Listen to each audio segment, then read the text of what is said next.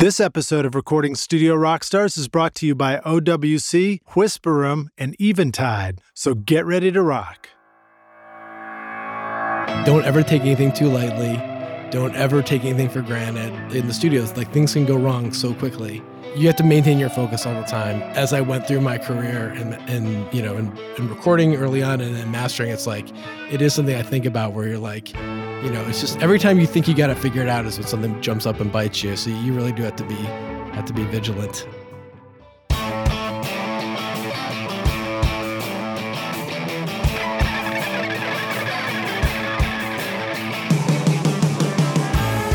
Welcome to Recording Studio Rockstars. I'm Lij Shaw, and this is the podcast created to help you become a rock star of the recording studio.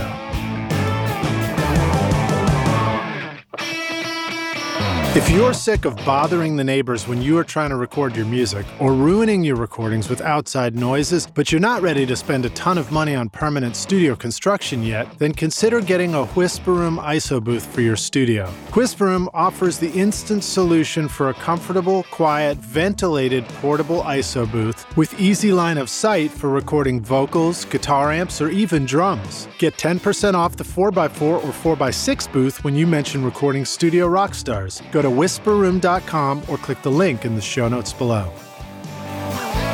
What do Michael Brauer, Joe Chiccarelli, Mick Guzauski, Dave Pensado, and George Massenburg all have in common? They all have great things to say about Eventide. Originating in a New York City basement in 1971 with the original Instant Phaser and H910 harmonizer, Eventide continues to transform the sound of music with the iconic H9000 harmonizer, visionary guitar effects like the H9 pedal, and now a whole suite of incredible plugins for your studio. Go to eventide.com to learn more or click the link in the show notes below.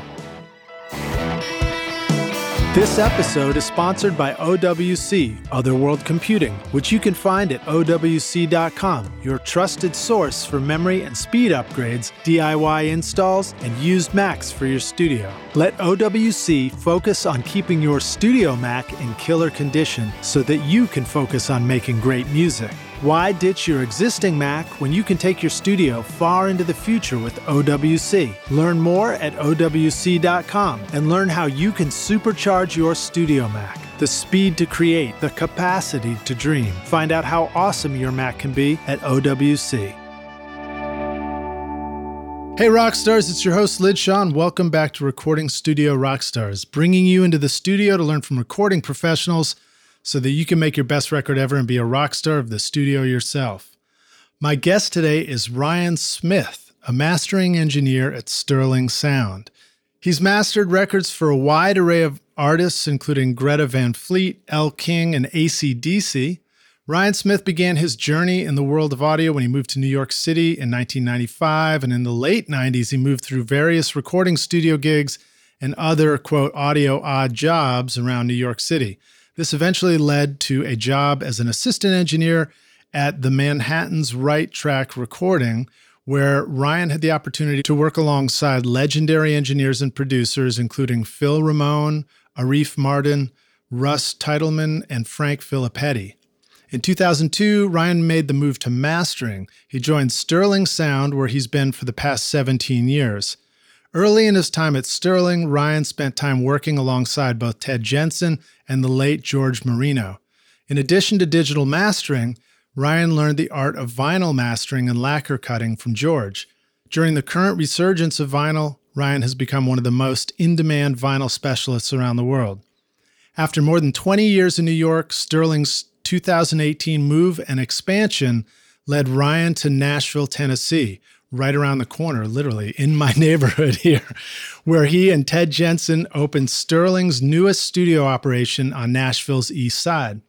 I'm excited to talk with Ryan today about his mastering journey, but also really dig into what we can learn about doing some mastering ourselves.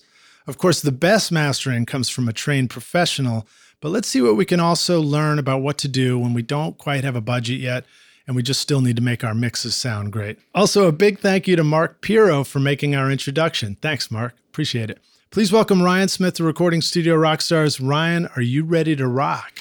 I am, Lij. Dude, you, you you are ready to rock. And you know, honestly, by definition of what you do, if we're not quite ready to rock, Mm-hmm. you're the one who like takes it to the next level and makes sure that we do rock. Okay. Got it. Roger. maybe uh, tell us a little bit more about how you started out in recording. How did you, you know, share a couple of quick stories about getting from through that journey to being here in Nashville? Um, well, I moved to New York, uh, like basically right when I was out, out of school. I had just gone to music school. I had no technology program or anything like that. Just a straight. Uh, I was a saxophone player, um, but I had an internship in a, in a music in a recording studio, and uh, I moved back to New York to, to work in that studio. And it was sort of like it was a really small. W- a little more than a project studio, but definitely not a full commercial operation. So I was kind of like half employed there, and then, like I said in my in my bio, um, I do I used to refer to as audio odd jobs, which was like, you know, like a live sound gig there, or like some kind of weird like live recording there, helping with like load ins, load, load outs. I worked for an audio rental company for a while. I just you know I did whatever that stuff too. whatever I could do, you know, to be able to afford to live in New York. you Just know. walking in Nashville recently, I realized that like a spot where I was paid like, you know, 50 bucks to build some complicated um, soldered together mic snake is probably now like a million dollars a square foot downtown. Yeah, you know? exactly. Yeah, It- yeah, that kind of stuff. so, um, but eventually, you know, I was I kind of bounced around and worked in a, a several like smaller studios in New York, and like um, that eventually led to working at Right Track, which is one of the bigger commercial facilities of Manhattan at the time. Unfortunately, now closed, along with a lot of the rest of Manhattan's big studios. Um, and you know, th- that kind of recording studio assistant gig was kind of your typical low pay, super long hours, but like, but really, really good experience. So, and I met a lot of people. And, you know, when I kind of got to the end of my rope with like doing that kind of grueling schedule, I started like just asking people who I had worked with, uh, different engineers, I'd be like, you know, if you hear of anything that would be a good, I need to, I need to move on to something else and it just kind of happened that Sterling was looking for something at someone at that time, which you know was pretty fortunate for me. And uh, and I had always been kind of intrigued by mastering. I think it's you know it might be a little less mysterious than it once was, just because you know a lot of people are doing it on their own, and there's lots of like plugins you can do it with. You know, back then it was Also, because there's awesome people like you are on podcasts now telling yeah, exactly. about, right? Revealing all the secrets and pulling back the curtain on the dark art of mastering. But um yeah, so I, I didn't like fully, you know, I mean I knew what it was, but didn't like really know like how it was done or anything like that. But I was I was game to try it. And, you know, yeah, I basically got hired as Ted Jensen's assistant, which, you know, he's kind of a legend of mastering. Wow. So you kind of didn't seem like a it seemed like a wise opportunity to take. and uh So yeah. at that point, you were known as being an excellent assistant. So therefore, yeah, you were yeah, qualified to be yeah. an and I felt a little like I was maybe a little stuck in that assistant role. As a, you know, I kind of you know always dreamed I'd be like you know a big recording engineer, mix engineer, whatever, and, and kind of found myself like kind of running up against that. Like, oh, he's such a great assistant, so you, almost like no one wanted to like let you go Yeah. from that role. Yeah. it's hard. That's can be a hard thing to break out. So for me, making kind of like a lateral shift into mastering was was a good way to sort of break that and. uh right. and it turned out I think it was a good a good move for me in terms of just kind of the way my brain works and um You could Yeah. almost you could almost suggest that moving from assistant to you know number one engineer or producer in the recording studio involves maybe being present more often outside of the studio at, with the musicians. You know, getting known for being a mus- musical creative, whereas like maybe in mastering. Just simply being at the studio sort of begins to qualify you yeah absolutely as well. You know, absolutely yeah there's you know there's opportunities and uh you know I mean it it definitely helps working for a company with a reputation like Sterling. I mean we just turned 50 this year and or last year I guess 68 to 18 so um you know when I came on it was they they had been around for about for over 30 years and um so it kind of gives you a little bit of a little bit of cachet too. Yeah, You know, totally. just And- and- even even as, even as someone who's just starting out. Sterling's so I mean we're going to learn more about it today, but it, but um, my perspective is that it's so brilliant the way Sterling Sound has um, expanded, and and it, it's and rather than there being room for one mastering engineer, and now there's two people competing for one slot. It's like we just have two rooms, you know, two different engineers to work with. Yeah, yeah. It's it's it's, a, cool. it's a pretty cool pretty cool place because mastering can be a little bit of a of a solitary gig. You kind of, I mean, a lot of times, especially these days, people don't even come in for the sessions. They're just like you know FTPing you files from wherever. They could be, you know, and we we have clients in you know we have clients down the street in Nashville like you, and I've got clients in China. You know, so Yeah. um, so it can be a little bit lonely. But so working in a place where there are other engineers and other studios there, it's that's a that's a super big bonus. You can talk with other engineers about stuff and bounce ideas off people, like you know how are you doing this, how are you doing that, and um, yeah, it's a it's a that's a pretty big advantage than Yeah. you know that I think that we we have going on. And I had been to the Sterling studio in New York, which was I I forget what floor it was, like eighth floor or something. Yeah, like it was that. on the sixth floor of the, Sixth floor, of the yeah. Chelsea Market building, and Yeah, we got in we got in there before that neighborhood really was anything. It was still the meatpacking district at that point. I mean, I guess they still call it that, but there's not a lot of meat being packed there anymore. No, no, but there was back then, so it was kind of a dump. And um, and in the 20 years we were there, it like became like pretty much like one of the hottest neighborhoods in Manhattan. And, Yeah, I mean, starting So- with like the big walkway that goes yeah, the High Line. the, the west side there. Yeah. So yeah, so when I started Uh, there, that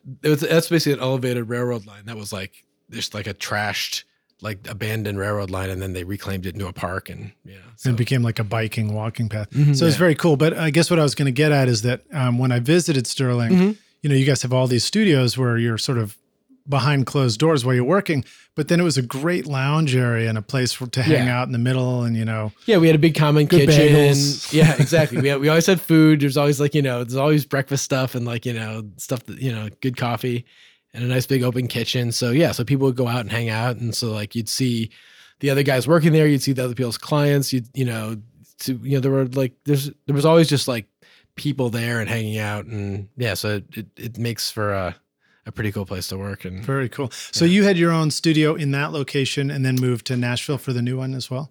Uh, yeah. So um, after a few years working with Ted, um, I shifted over and worked with George Marino, and he had kind of gone to like he was, you know, moving on in his career, so he had mo- cut down to three days a week. So I kind of had like the other two days, and then I worked nights when on the days he was there, um, and Do- then also sort of assisted him, like kind of helped him, like you know, keep up with his sessions and all that, with so he didn't have to work so hard since you know. Do you want to give us an introduction to who George Marino is? Yeah, so George was um George was a mastering engineer. He started at Sterling in the early 70s. He's like one of the original Sterling guys and um I mean if you just look at his like you know wiki page or whatever you'll see his I mean his credits are like it's like a who's who of like rock records from the 70s and 80s. I mean oh, it's nice. I can't even like it's yeah he's he was like he was one of the greatest and and a just an amazing vinyl cutter um you know the first record he did when he moved to Sterling was the Allman Brothers Brothers and Sisters wow. which I mean that and it just goes it just gets better from there Do you so- remember? Uh, I imagine there were probably a lot of records on the wall. Do you remember one that you just particularly loved the cover of back then? um oh yeah um geez so many um you know uh greg calbi who had the studio next to me he did tom petty's damn the torpedoes and also hard promises which both those record i love those record covers Yeah. i mean they're, they're kind of basic they're just like tom with like a little but it's just like i can remember both those being up on the wall Just and iconic. like yeah like so um, Nice so anyway, so. I worked with George for in, until he passed away in 2012, and then I just kind of inherited the room myself since then. So I've so I've been um yeah on my own had my own studio at Sterling since then. Now, I think you said in your bio that you really learned a lot about mastering vinyl from George. yeah, Um, so I know you get a lot of chance, maybe too much chance to talk about vinyl. So we Yeah. can keep it brief if you want. yeah sure Tell us a little bit about that, and and maybe also um, let us know what your connection with Mark Piro is. Yeah, shout, sure. Shout out to you, Mark. Yeah, sure. Um, so you know, vinyl like you know kind of came close to dying in like the late '90s and early thousands. Like it was kind of just kept al- alive by you know like DJs, club music, and then maybe like you know like kind of boutique audiophile kind of stuff.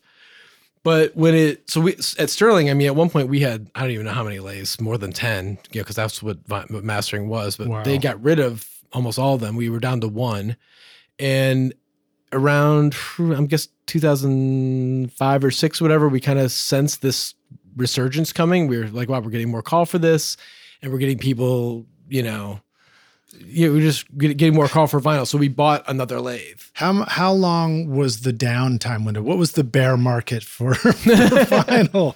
I'm not sure when Is it like a decade? I mean, when I started at Sterling, at, at Sterling in 02, it was it was really low. I'm not sure how much before that it was it had it had already gone away. I mean, most of the the main guys at Sterling had stopped cutting by that point, and we just had one guy who basically did all the cutting from digital masters for the for for the most part. And this is like you know this probably and that probably goes to like the late 90s to the early 2000s. So that's around where the you know the the, the deepest dip was.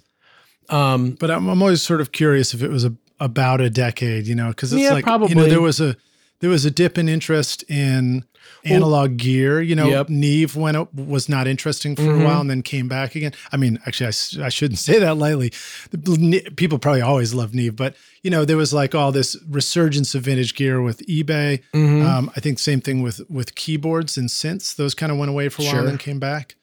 Yeah, I mean, you'll find like if you go back to records, like especially like rock records in like the mid to late '90s, like a lot of times there wasn't even a vinyl release at all. They just you know by that point, and also it was kind of like made worse because with CDs you could make things longer, and then they didn't really fit on a single LP anymore, and no one and you know if people weren't interested in putting out a single LP, they certainly weren't interested in putting out a double. You know, because CDs a lot of times you know, like records are like an hour long or more, and Yeah. 40 minutes is more ideal for for an LP. So yeah, so that's really that was sort of like you know the dark days for vinyl. The dark days. Yeah.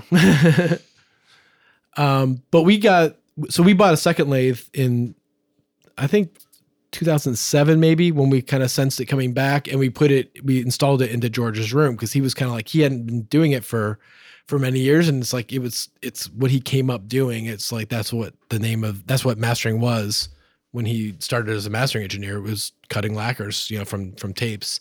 And so um, we installed in his room and he got to you know kind of like refine that part of his of his craft and with me working in there i just was like i'm like you know i'm like i need to learn this. Can I refine that with you? yeah so so he i mean he really showed me how to do it and you know i i it's i wish he hadn't hadn't gone so quickly because there's you know a lot of questions i didn't get to ask him about it because it's it's a pretty Yeah. intricate thing but um you know but he definitely he gave me all the all the the building blocks for it and uh and then all his records are out there that you can listen to and you can you know kind of compare yourself against those two, you know so So would you um, actually pull up his the records that he had done in the past and pull them up on? I guess you wouldn't play them back on the cutting lathe.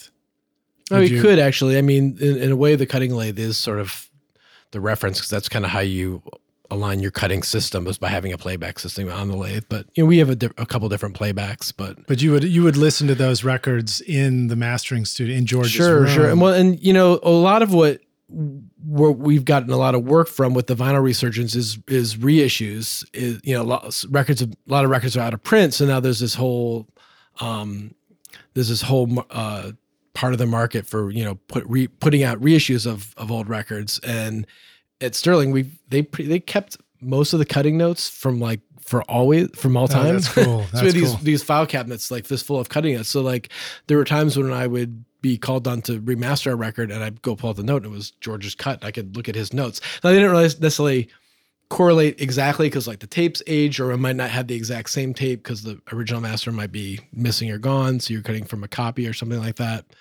And the equipment's different, but you could at least kind of like see generally what what they what they did and what he did and you know, so it's it's pretty interesting. kind of remarkable considering that I would probably struggle to go find an old photo that I had on my computer from even you know Yeah. six years Yeah. ago. Right now, Well, it's interesting. They used to keep the cutting notes uh, sorted um, by label, by record label. So it wasn't, and it wasn't, off, and then it would just they would just put them in by like oh, so you needed to know what label that was on on originally, and they would just do it by record. date. Like they wouldn't put it, they wouldn't alphabetize it. So it is they would just like the newest ones were in the front and the oldest ones were in the back. So you go in and be like, oh, this was on Columbia originally. So you're going through the, like the Columbia thing, and you're like, why? It, it was a Columbia and it came out in 19, you know, 78. So you're kind of like going through, okay, 81, 80, 70, oh, 78, and then you kind of go through, and then you, hopefully you find it.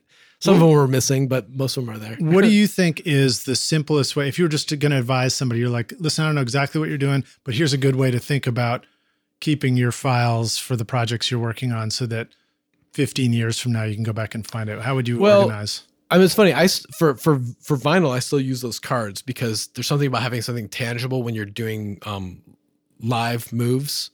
um, that it's easier than than trying to like flip through something on a computer screen. But for my digital mastering, I have like I have a I mean, mastering's a little bit easier than like maybe a mix studio where we've got like a whole bunch of outboard gear. Like I've got, you know, I'm dealing with two channels, so um, I have a spreadsheet that's all my gear and everything's. I mean, all, everything I have is like you know stepped.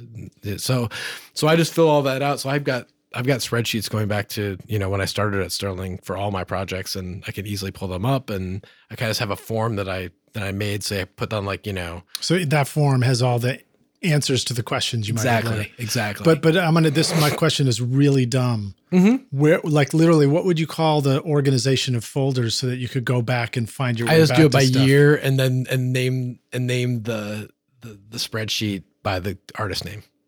I mean, okay, cool. Simple. Would you would you put all the years into like a folder that's just the artist name? So you'd like start by no, looking. So so I have like I have like you know for this year I've got like like EQ logs 2019 and inside that there's a, there's a file for each project. It's a, you know it's a spreadsheet. So like right, for the right. the project we worked on together, it says David Rogers, yeah, and the date that we that we did the initial mastering, and then there's like a sheet for each song, and, and then there's a note, and you're like, no EQ exclamation point. Yeah, just mixes perfect. were so yeah. perfect. Cut flat. awesome. So. Um, all right. Uh, quick question about vinyl. Mm-hmm. When you listened to vinyl playback in George's studio, your studio, um, versus digital, what turns you on about it? What what what do you hear?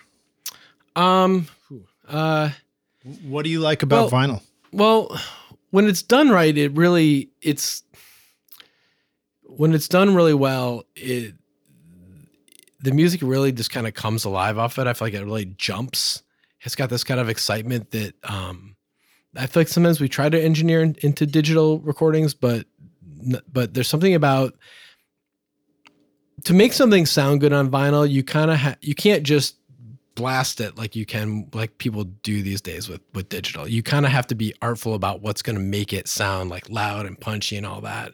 You can't just like compress the hell out of it and then it sounds exciting to somebody.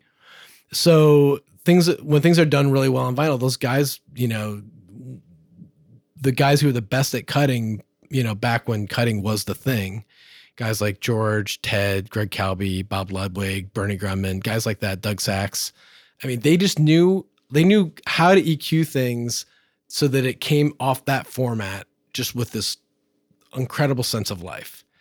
And so not all vinyl sounds great. If you don't if you don't know how to do that. Well, I've pl- I've heard plenty you know. of vinyl that doesn't sound so great. yeah, because some people some people when we blanket statements, oh, vinyl is so much better than digital. Well, I think vinyl can be, you know, but it, but it's not always, and yeah. it's it's got to be done by someone who understands like you know what it's gonna like what you need to do, how you need to kind of like. Um, it, it's yeah. it's not the same for every project, but you, it this it takes some some experience and yeah. I remember back in the 90s, there was a um, habit of just taking a record that had just been like, you know, finished for CD. Mm-hmm. And I think we were even just still at the at the early stages of discovering how to even make stuff sound good on CD at that point. Sure. And um, and then a band would just take that and just do like a an instant transfer right over to vinyl, and I'd hear those records, you know, an indie band or something. I'm like, mm-hmm. God, this sounds horrible. Yeah. know? yeah, yeah. But but it might have had the vibe might have been good at the party. right, right, right. Well, and the, you know, and depending on how the how the digital is mastered, sometimes it works. You right. know, right. but not all. But it's, but you know, but it takes it takes a little bit of a, finesse and, and know how to get it so that it, when it when you play it back, it, it really it really yeah. pops. And then I had a, a, an old roommate from architecture school who um, I remember he went off. This is a shout out to you, Sedge, if you're listening to this. but um, but for a for a stretch there, he was out of college and he was working in architecture, but he was he was always a big music fan. We were we were together, you know, we'd listen to we were mm-hmm. like comparing cassette tape formats of Rush records and stuff like that. Nice. But he spent all his money because he was living at home for a while just on his stereo. And he was like, dude, you got to hear vinyl. And I was like, really? What, you know, what's it all about? And I went and visited him and he had, you know, the clear plexiglass turntable mm-hmm. and it mm-hmm. was an air cushion that went over to the closet for a pump out of the way. And then these big gorgeous speakers. And I think he put on like kind of blue or something like that. And, and, we just listened to it. And I was like, holy crap. I had no idea music could sound that good coming out yeah. of a pair of speakers. And it was a transparency, it was like a realism. Mm-hmm. Yeah. Like you said, it was just it came to life. Yeah. Recording Studio Rockstars Academy is the place you can go to take your recording, mixing, and mastering to the next level. And you can start right now with my free introduction to mixing course, Mix Master Bundle. This course will show you how to get pro sounding mixes from your home studio with free and stock plugins in Pro Tools. And the best part is that these mixing techniques will work for you in any DAW, whether you are in Logic, Cubase, PreSonus Studio One, Reaper, or anything else. Are you ready to make your best record ever? Then go to Mixmaster Bundle to get started for free now, or look for the clickable link in the show notes of this episode. Um, let's talk about Mark. Yeah, sure. So, I mean, so uh, Mark uh, works for Razor and Tie, but he runs a little like a like a sub label for them called Analog Spark, and he so he does just that. He does reissues of old records on vinyl and then uh, some SACD things as well, but ma- mainly vinyl.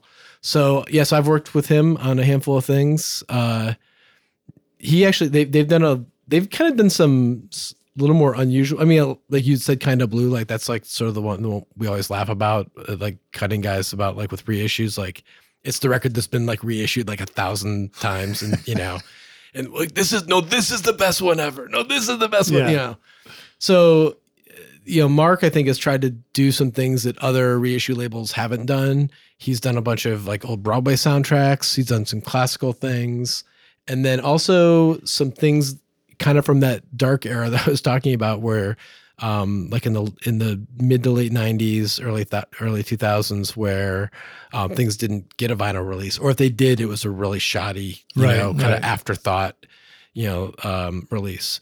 So, um, yeah, so he and I have worked on a bunch of stuff, and What's the name of that label again? The, the Analog re-release? Spark. Analog Spark. Yeah.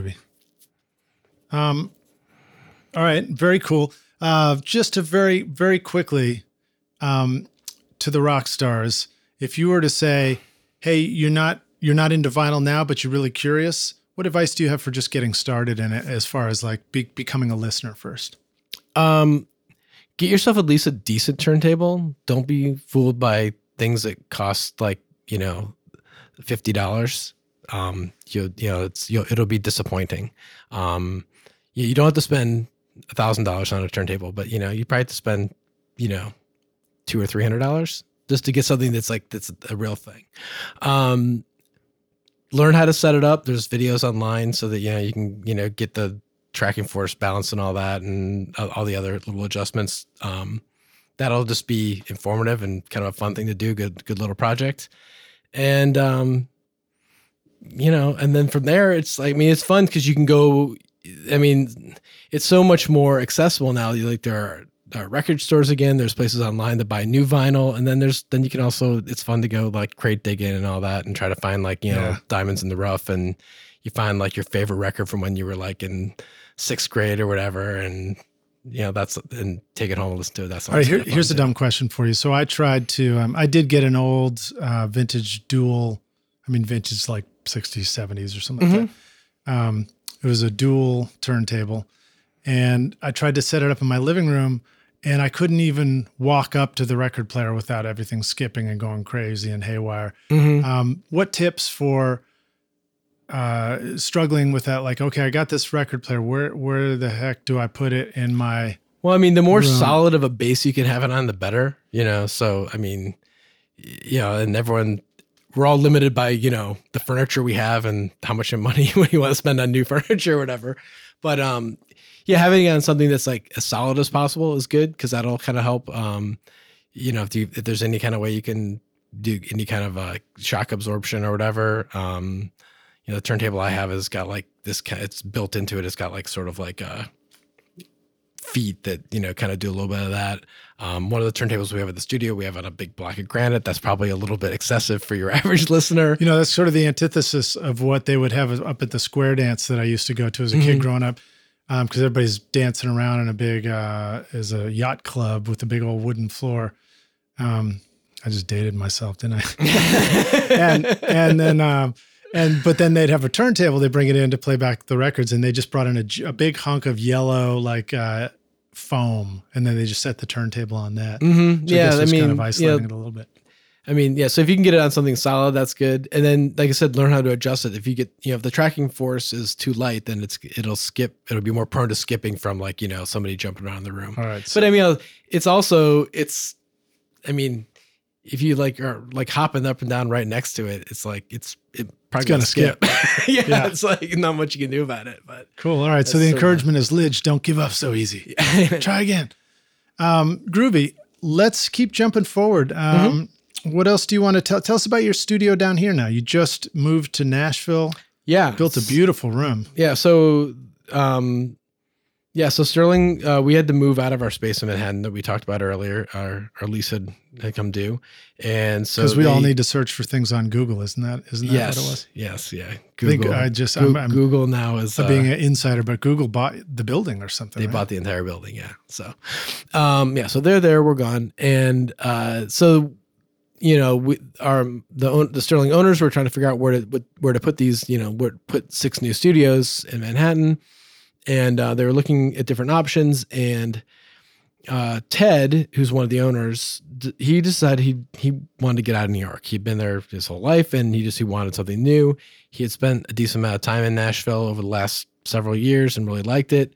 So he kind of made the decision like, I'm going to go to Nashville, and you know, that was you know, and that's that. And um, so initially, I think he was going to come by himself, and then they were like, yeah, it might be kind of cool if we had like more of like a real like a full facility in Nashville as opposed to just like Ted has this like little satellite studio and everybody else is still in the New York area.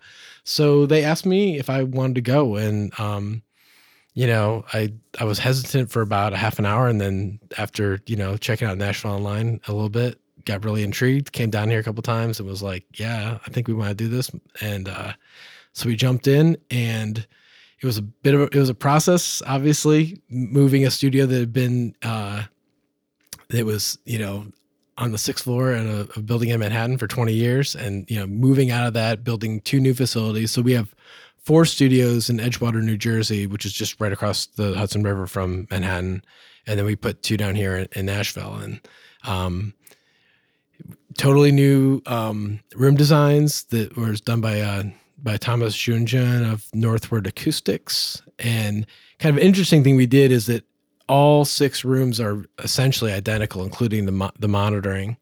Um, we kind of like uh, in the past we had all the all the the studio built the rooms themselves were the same, but each engineer picked his own speakers and uh, amps and all that. And um, but uh, the way this uh, particular designer does it, he installs um, ATCs soffit mounted in the in like a, a glass front yeah, wall. it's really cool looking. Um, so it kind of turns the whole the room into like a into like a its own uh, monitoring system as opposed to like a room that Instead of a room that you're putting speakers in, Yeah. the room is part of the the room, yeah, the, system, yeah, right? the speakers in the room are like one unit.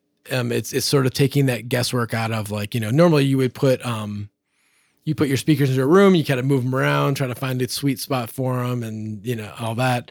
Um, but then that's sort of taking that's sort of taking something away from the designer in terms of his ability to treat the room because it's not really predictable. Right. He doesn't know where Yeah, the, good point. he doesn't know what the speakers are going to do because he doesn't know everybody's speakers and he doesn't know where you're going to put them. Now, does this mean that um, you could potentially move from one room to the other and it would sound similar? Yeah, yeah, exactly. That was, I mean, that was another one of the, the things is just that we could, you know, we could float from studio to studio. The only difference between the Nashville studios and the, um, the New Jersey studios are there's a slight size difference. The New Jersey ones are, are slightly smaller, but that just kind of had to do with the footprint of the building. But um, but That's it's the cool. exact Th- same speakers. That harkens and- back almost to like um, the origin of Westlake days where they started building matching studios around the world so you could be in a different location Yeah, and hear yeah. what you where you left off. Yeah. So so yeah, it's worked out really good. I mean, you know, always switching rooms is um is challenging, but now that I mean we've been in for a, a we've been working solidly for over a year now. We started, you know, basically the beginning of last summer. Um and now it feels I can't even imagine another room at this point. You know, it's like it's the memory of the old room is gone and the new room is is pretty ingrained and I um yeah, That's how I feel about my old Pro Tools systems. yeah, but those first few weeks, right? You're like, oh, I just want the old one back. Yeah, You totally, know? totally. I'm like, wow, Um, this isn't as fast. Or yeah. maybe it's just me. So, but it's it's been it's really been great, and the move to Nashville's been great. It's a great town, loving and living here. cool, man. Well, So, we're glad to have you here. thank you. I mean, it was a trip to uh, find out that our kids were going to the same school Yeah. and playing in the same band and being Yep. in the same musicals uh, for a minute there. yeah, Um, but very cool. Uh, let's see. You know, so you got a beautiful place. We just went over there and worked on the David Rogers record. Yeah. It was just awesome to sit back and listen to you work. And um, I guess luckily, I've I've been doing this long enough to know that I don't need to get involved, and I definitely don't need to ask you a bunch of questions while you're working. I just need to listen and enjoy quietly. You know, right. and uh, take a few ins- uh, a few um, silent Instagram selfies at the same time from the studio. Um, but maybe uh, if you want, uh, let's talk about that for a sec. You know, Sure. we just did um, David Rogers' Doorways. Uh, of course, we'll be listening to this a little later. But um, what what was it like to receive a record like that? I'm just looking for compliments here. No, honestly, what what what's it like for you to have a brand new client, brand new record, attended session coming in, and how how do you approach it so that because you your level of confidence and the the skill and methods at which we went from the beginning of the day to the end and everything was done just right were transparent, you know. But how do you describe it from your your end? Well, it's exciting to have you know to work with a new client. Um, it's it's with a new client. It's really helpful to have you guys come in because I can get a lot just from even just from talking and hanging out at the beginning. Like not even talking about like frequencies or anything dumb like that, but um, you know th- that's always the trickiest thing with mastering is just trying to figure out like what does this person, this artist, this producer, engineer want from this record, and um, so that's sort of you know when you're working on your own, it's it can be really hard because you know sometimes like, you might I get an, you might get an email of notes, but you know even that's a little bit tricky. Sorry, I thought you meant when you're working on your own record. Oh no, no. I mean uh, uh, when I'm working as an unattended session. Um, so it was great having you guys come in because you know I got a, a, a pretty good sense uh, right away of what you were after. Um, I think David had, had mentioned a few bands that you know he kind of thought his thing was in in, uh, in the same similar vein as, and uh, you know, a situation like that, um, I, I think in that case, I listened to a couple things before you guys even got there because you had told me over email. But a lot of times people send you, you know, oh yeah, you know, we want our record to sound like so and so, or we, you know, these are the things we reference. yeah, I bet your Apple Music library is pretty extensive at this Yeah, point. yeah. There's a lot of yeah. All, all those those services get a, that, those things have actually they're really handy because you can you can really hear anything at a moment's notice just to you know because a lot of times people reference things I had not heard of and you're like oh shit, but um, so it's it's yeah it's it's handy to to have that but um, you know, I love having people in the studio because I, I feel like it I feel like it help, helps focus me too because sometimes you can you know just we, we live in a distracted age. it's Yeah. easy to get distracted by things and to, to maintain focus. And having someone there to like is a constant reminder of, of like you know what you're there to do. And, Yeah. and it's it's nice, especially when it's cool people to hang out with too. Yeah. You know? Um, and Rockstars, I will uh, encourage you to um, embrace the fact that uh, in the professional world of making records, whether you're working with somebody in their mixing or you're mixing for somebody else, um, there is a difference in attended and not attended sessions. And one very valuable difference is um, you're welcome to attend a session. And yes, it costs more if you do an attended session because things take longer too. You know, Sure. And that's just the nature of it. So um, just a just a, a bit of a reinforcement of the importance of that. Mhm. Um, okay, cool. So let's talk a little bit about what mastering is. If I was just to ask you a question, what is mastering? Mhm. How would how would you answer that? Well, um,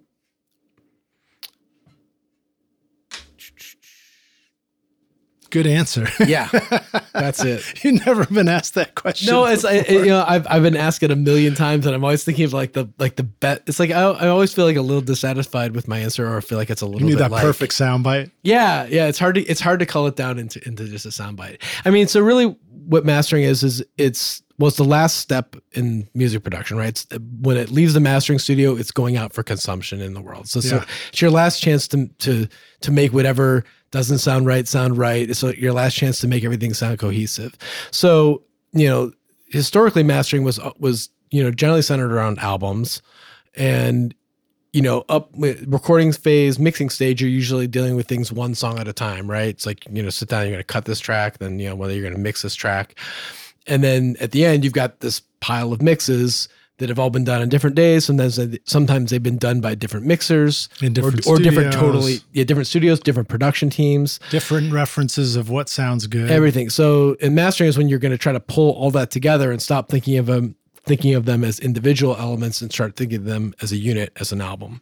So we're trying to EQ things so that the kind of tonality of the record is is somewhat consistent um, obviously doing levels so that things play through um, and you don't have to turn your volume control up and down um, and then also just trying to um, accentuate or um, you know make things sound better than you know try to get things that might have got missed like you know maybe in you know in the uh in the mix stage like everything's well balanced but you know it was like lacking a little on the low end so you're going to try to punch that up a little bit or maybe had too much low Never, end. not my records. Your records are perfectly Never, perfect. never struggled with getting low end right.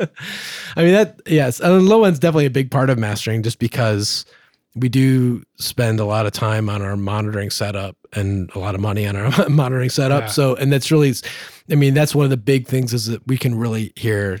In a, in a good mastering room, you can really hear the low end accurately, and most a lot of people, even in even in prof, you know professional recording studios, it's that can be a struggle to get Yeah. you know real accurate low end. So you know the the mixer kind of there's a bit of probably guesswork that has to go on, or like you know referencing at different places. So hopefully in mastering we can get that dialed in to be you know to be the best it can be. Yeah, well, one thing uh, that you did very nicely is you made my new car sound great because I listened to the masters, mastered mixes, and it's like, oh yeah, this is kicking, you know. Yeah. then I go back and listen to my original mix. and It's like, okay, so it's like I would describe mastering from the perspective of the, the you know the the artist or the mixer or the producer as like it just you just make shit sound better.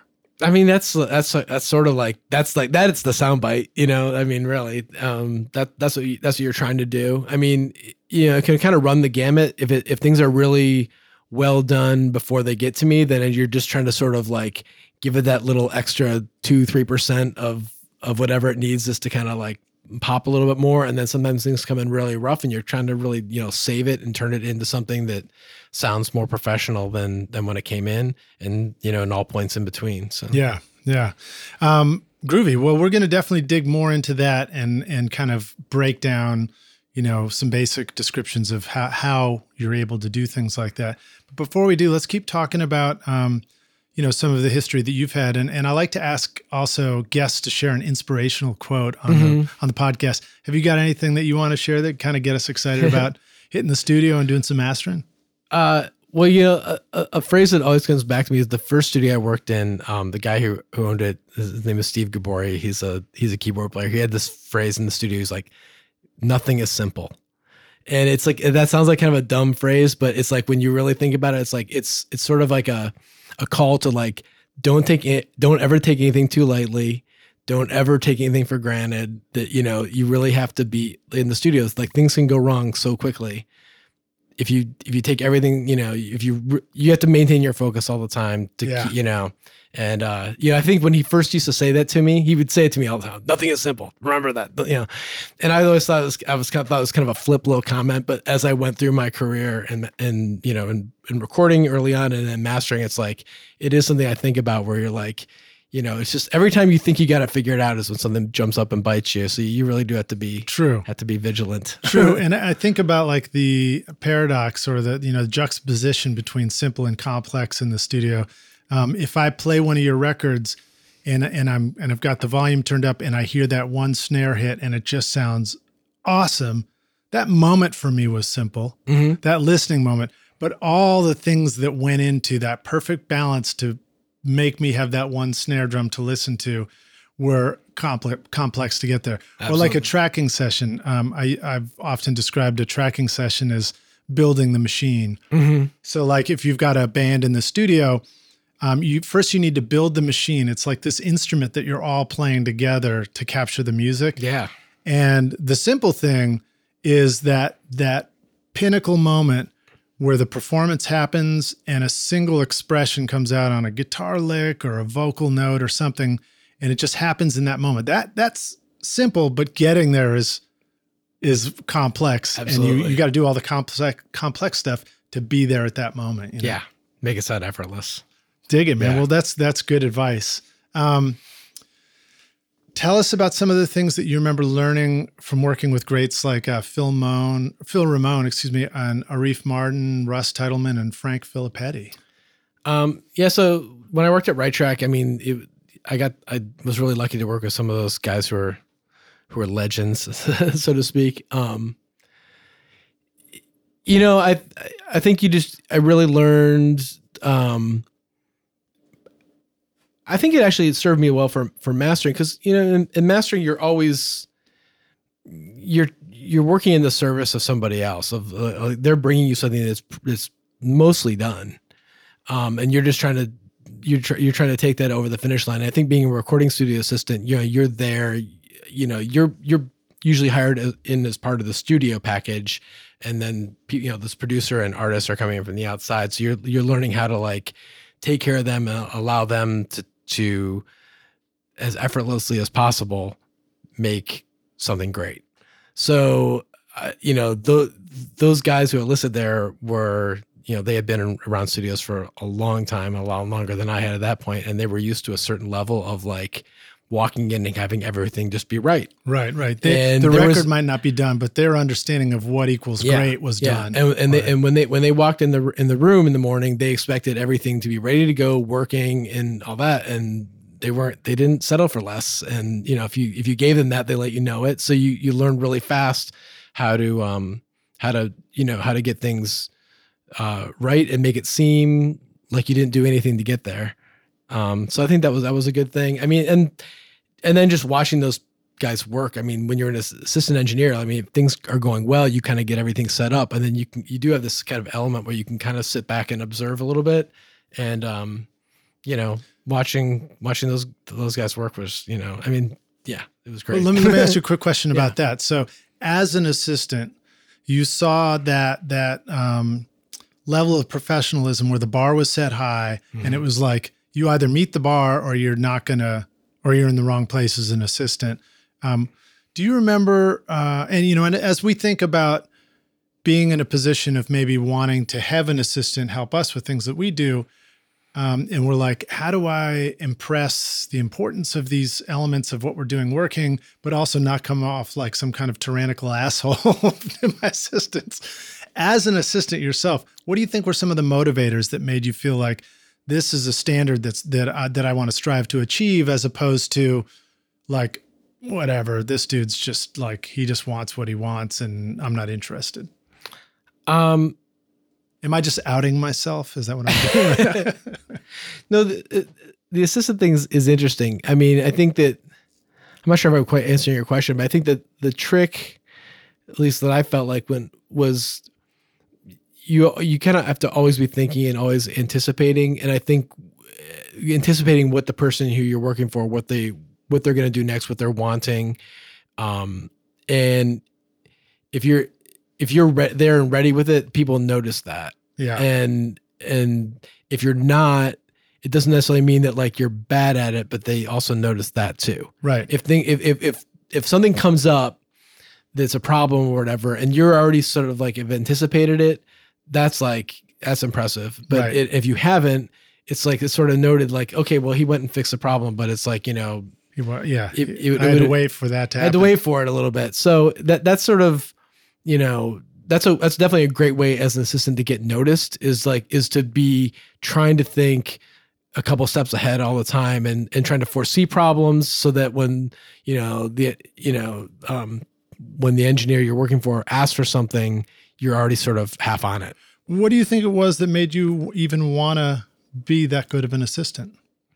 Um, well, I mean, I think, I think I just wanted to be that close to music getting made. I mean, the, I mean, the really great thing about those sessions is, I mean, I got to see like these like amazing studio musicians coming in every day, and yeah, or bands coming in every day, and um, you know, getting to, you know, when when all the when everything was done and and you know recorders someone pressed record and then you're just like you know letting them play. It's like you get to hear that. I mean that was you know that's that's the best. I mean Yeah. i definitely miss, still miss that. I mean i'm i'm i'm glad that i'm i've that i'm doing what i'm doing now but there are days where i'm like like man it'd be fun to be back in the recording studio every every now and again you know just because there's there's a there's an excitement to that, that There you is, can't- but I'll tell you, you like, there's away. also some excitement to go into the mastering studio for a day to listen Yeah, to your yeah, finished yeah. thing come together. Yeah. So it's always a little bit grass is greener, right? yeah sure sure Um, okay, cool. So, so uh, as uh, uh, an engineer now, as a mastering engineer, what are some things that you've learned about um, training an assistant to be a really great assistant for you? Is it something where you've learned that you really just have to cross your fingers, hope they've got this, they got the right stuff, and then when they do, they stand out? Or have you found that there's some really good lessons you've learned about how to effectively help somebody be your best assistant possible? Um, yeah, it's. I mean, I think that there's, there's a certain amount of it that like, you know, there's a certain amount of like kind of like work ethic type stuff that either people either kind of have or don't, and by the time they get to me, that's probably might be a little too late to do a lot about that. Right, right. So there's a certain element of that where, you, um, but when you find someone who does have that, um, I just think it's important to communicate well and clearly. And I think I've definitely learned that myself and that sometimes I think I've made myself very clear to someone and then it something doesn't get done correctly. And then I look back at it and be like, oh yeah, that was actually kind of on me for not really, for making assumptions about what they would know or wouldn't know. And uh, or understand about Well, how I work In and the music business too. yeah, exactly. I mean, think about like Yeah. how many conversations were was like, you know, you just got to kick it hard with that and have this good vibe for that thing right there. and you think you communicated exactly Right. what to do. right. People are just like, what? Yeah. I have no idea what you just said. I mean, trying. I mean, communicating is is that it's it's kind of like one of the hardest things of uh, probably all businesses. I mean, it's just you know trying to get get what you need from somebody else articulated properly so they actually understand it. Yeah. And some people are better at understanding than others. And so, you know, the p- thing you're looking for in an assistant is someone who can understand what you're saying with, you know, easily, who you can, who get, you know, because some people, you know, take too much and then they have to go away. yeah. Well, I mean, there's a big difference between between making plans with somebody and saying like, yeah, we'll, let's just kick a jam, we'll just kick a full day in the studio on such and such versus saying, cool, I'll see you at Wednesday, 10 a.m. to 6 p.m. on this this given date. You know, yeah. Yeah. they can be interpreted differently. Awesome. Well, uh, let's take a short break. Uh, we'll come back in for the jam session. Rockstars, a reminder that we're going to have links to stuff we're talking about here with Ryan, um, video player, and uh, links to the website and stuff. Um, so you can go check out this amazing music that he's doing. And we got a lot of cool stuff to talk about. We'll see you in just a minute for the jam session. Cheers.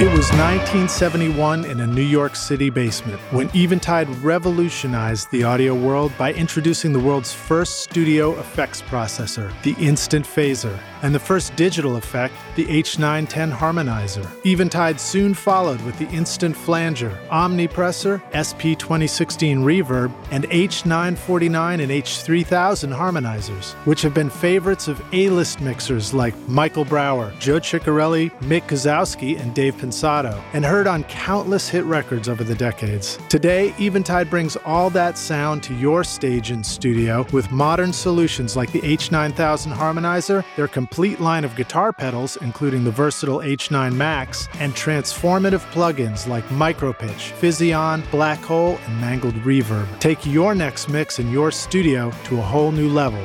Go to eventide.com or click the link in the show notes below. Are you sick of bothering family and neighbors when you're just trying to rehearse or record your music? Do outside noises or computer fans get into your studio mics and ruin your recordings? You could book a pro studio to record every time, but that would add up quickly, and doing permanent construction to soundproof your studio can easily cost up to $100,000 or more. Trust me, I know. And you can't take that with you when you eventually move the studio. Don't you wish there was an easy solution right now? Whisperroom ISO Booths offers a simple way to install a comfortable, quiet, ventilated ISO booth in your studio with easy line of sight for recording vocals, guitar amps, or even drums in a variety of sizes. For 30 years, Whisperroom has been solving studio isolation needs worldwide with ISO booths that are shippable, portable, and can be assembled in an afternoon. Now you can get pro vocal recordings right in your home studio, practice whenever you want, and start using real guitar amps again. Get 10% off the 4x4 or 4x6 booths when you mention Recording Studio Rockstars at whisperroom.com or click the link in the show notes below. Are you using a Mac in your recording studio? Are you tired of feeling like the studio setup you worked so hard to create is becoming obsolete too quickly? Wouldn't it feel great to have a trusted friend to help you keep your existing Mac and studio setup current and relevant so that you can focus on the thing you love most, which is making great music? Well, now you can rely on OWC, Other World Computing, which you can find at OWC.com, whose mission it is to help you get the most mileage out of your Mac. Whether you need to upgrade your RAM, install an SSD, add more connectivity, or simply find a great used Mac that's ready to rock, OWC will help take your studio far into the future with a vast library of DIY install videos, 24 7 friendly support, and free shipping in the US on most items over $49. Why get frustrated and ditch your existing computer when you can take your studio far into the future with OWC? Learn more at OWC.com and find out how awesome your Mac can be at OWC.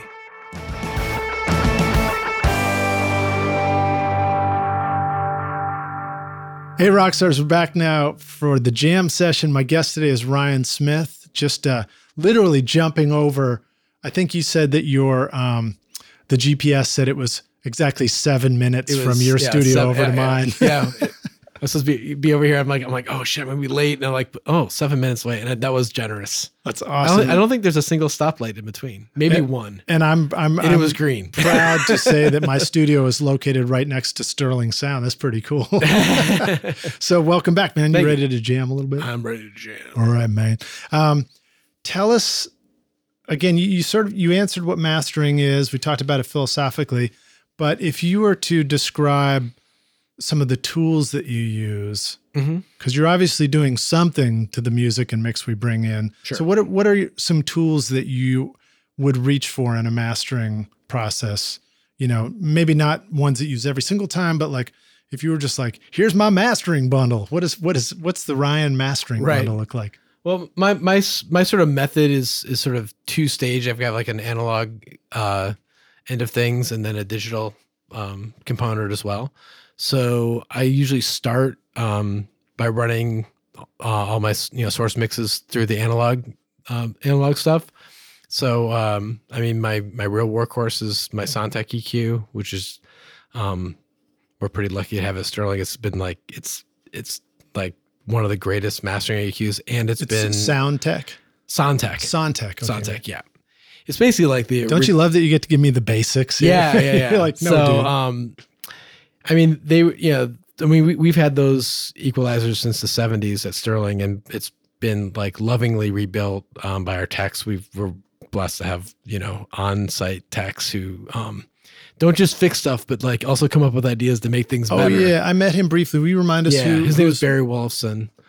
Gary? Uh, Barry. Barry. Yeah, Barry. Barry Wolfson. And uh yeah, he's just like one of those guys where, you know, he'll like just kind of come in and be like, I got an idea to make this better, you know, point to a piece of gear, whatever it is. And then kind of tell me what he wants to do. And I'll, yeah, try it. And, All right, you know, cool. Barry, so- we're coming for you, man. I'll Yeah. probably have you on the podcast if you want to come uh, join us and talk about yeah. So, um, so yeah, so I go through my analog, uh, my analog stuff first. Um, I have what we call a transfer console, console, which is basically like level in, level out, and then a bunch of inserts in between. Which is, um, and that console also is a custom built piece.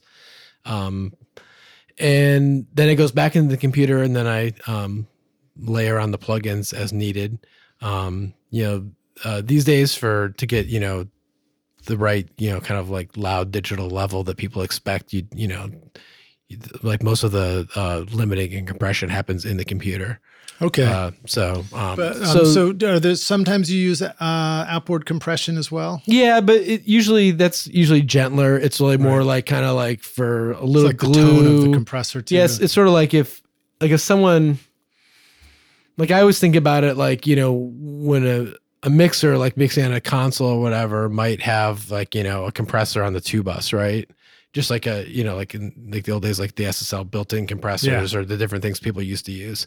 So i feel like a lot of times i get things these days that don't have enough of that kind of thing on it that maybe it could have used some in, in the mix stage and it's fine that they didn't do it because um so i can so i can do that. Um i've got you know two different uh, you know uh, analog compressors that i use and but you know like i said usually relatively gentle.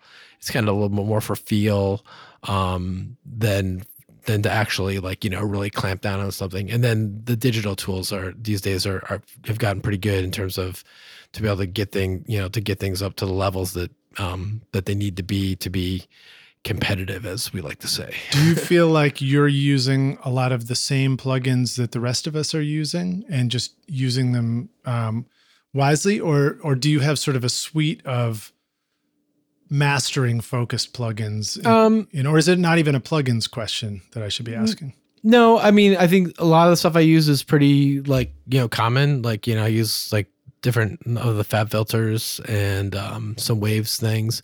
I, I use um a couple uh, plugins by a company called Cube-Tec, um, an EQ and a, and a, a multi-band compressor that I don't really use in multi-band mode. I really just use like as a as like a just a straight uh, compressor has like like a soft limit feature that is nice. Those are, that that one's maybe a little less common. People probably don't know about that. Um, but I mean, those are the ones I lean on the most. Yeah, I got a whole bunch of other ones that like you know you start pulling out the other ones when when things aren't working and you're trying to find something. Right, know? right, right. Um, so, and we're used to in the plugin world sometimes layering, you know, doing a little bit of a, of a few different plugins mm-hmm. to see if we can keep tweaking or something. Is is that uh, possible and common in the analog chain on the way into the computer too, or is the analog chain typically minimalism? Um, no, I'd I'd say. Uh, it, it sort of depends. It sort of depends on on on the state of the stuff that that's coming in. So some things like, um, you know, I might be using you know I'm using like every everything like layered, like kind of like you said, like a little bit like in stages, a little here, a little here, and as you kind of build it up.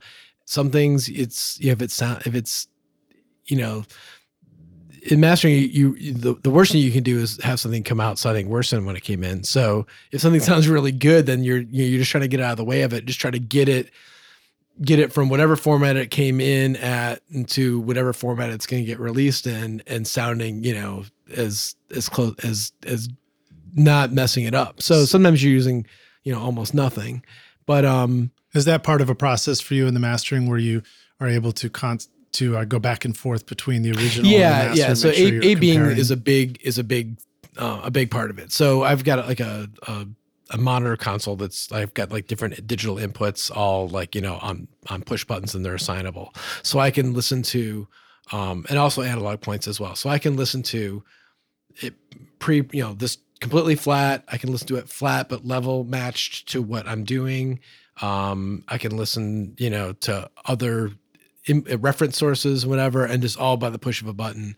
Um, so that's, I mean, that's kind of like what I'm doing all day long is just switching back and forth, back and forth. And you're constantly being like, you know, asking that question, am I making it better? Am right, I making right. it better? And if it's not, if the answer is no, then like, you know, then you got to backtrack and figure out, you know, you know, what's make, what's, what's sending you off course and, and, and get back to that. Maybe a point that's worth bringing up is the um, tiny attention span that our auditory memory actually has. Yes. Um, and sort of educate people about that because that that's that's why it's important to be able to go back and forth. Quickly, yeah, right? I mean, and that's like, I mean, I'm I'm crazy about it. Like if like I can't even deal with like I mean a lot of people are forced to use like you know like solo buttons or things in the like mouse click buttons in the computer, and to me there's just uh, there's too much lag for that. It's like by the time it like you know kind of clicks back in, I'm like up, my brain's already kind of like been tricked into like for you know you you forgot what you just heard.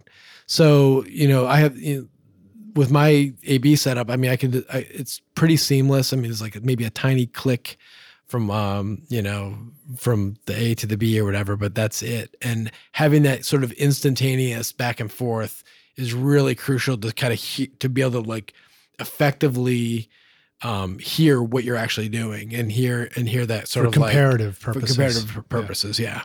Um, yeah, that's that's you know that's a that's a big deal. I mean, I use a lot like you were asking about plugins. Um, a lot of plugins these days, and they've gotten really good with it. Have this have the A/B features where you can like say you set up like an EQ, like the FabFilters have this. You set up your EQ, and then it has like an A and B button, and it has got a copy A to B or B to A button. Mhm, mhm. So you, you know, you copy the same thing and then maybe you change something and then you can just click it back and forth. A, you know, so you can hear these little subtle differences fairly instantaneously.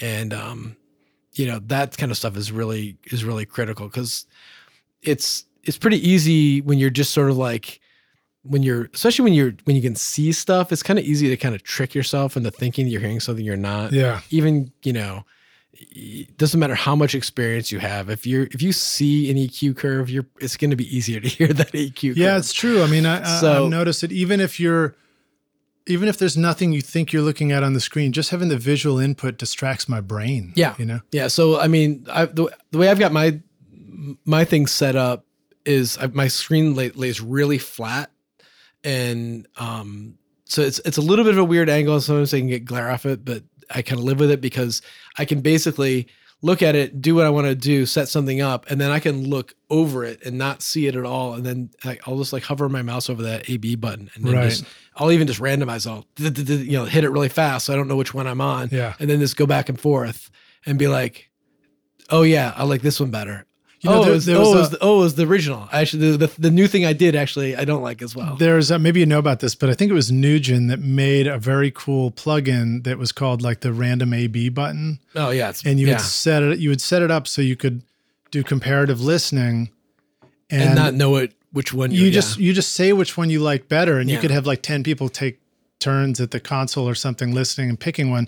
And you actually didn't know which one you were listening to, Yep. and then at the end it shows you which one won, which Yeah. is kind of a fun little thing. yeah. Well, I mean, I think blind blind blind comparative uh, blind comparison is is really really valuable. Yeah. you know what, what there's different ways you can you can kind of set it up for yourself um, sometimes i'll just take two files that are done and as long as they're like um, as long as they're cut exactly the same in terms of the start time i'll just kind of like i'll just kind of like blur my eyes and just kind of move them from track to track and around and back and forth until i can't tell until i don't know which one's which.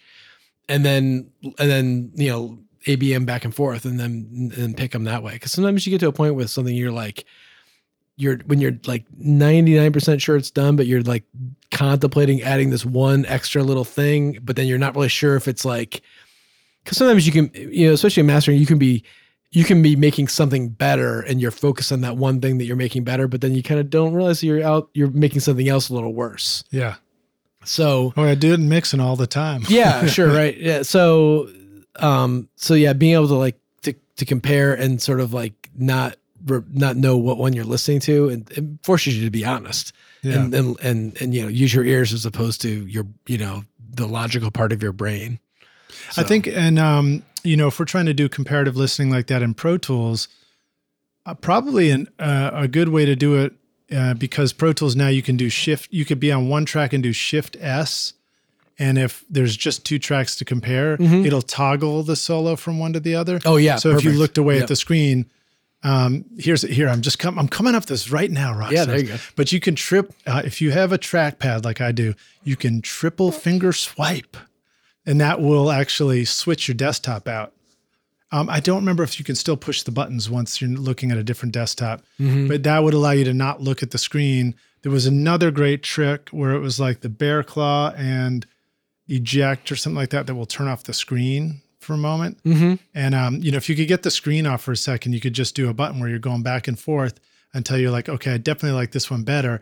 Then turn it on and Yeah. see which of the two tracks you soloed. May- Maybe that would be a way to do it. Yeah, I mean, if, if you can figure out a way that works for you, so that you can, you know, so you can, like I said, make an honest with your ears comparison, as opposed to, you know, it's it's psychoacoustics and like and like kind of like your own bias on like, you know, if you come up with an idea of what you think will sound good on something, you're biased to think it's going to sound better, Yeah. right? yeah. it's like, oh, Confirmation oh, this bias, needs right? this needs some 3K. Now yeah it's like now you like grab 3k and you're like yeah man sounds great. Yeah. but then sometimes you like step away from it and then blind check it and you're like oh i like this one better. Oh it's actually the one without the 3k shit. Yeah, that happens to me plenty of times. so it's i mean it's it's humbling but it's it's a it's a great way to um to make sure that you're you're really doing what you think you're doing and not just uh, talking yourself into something Okay, cool. So let me jump to a record that you did. Mhm. Um, Greta Van Fleet and Quicksand, a couple Mhm. of bands that are in our YouTube playlist. Yep. Uh, they both have really punchy drums. How can you retain the punchiness when mastering?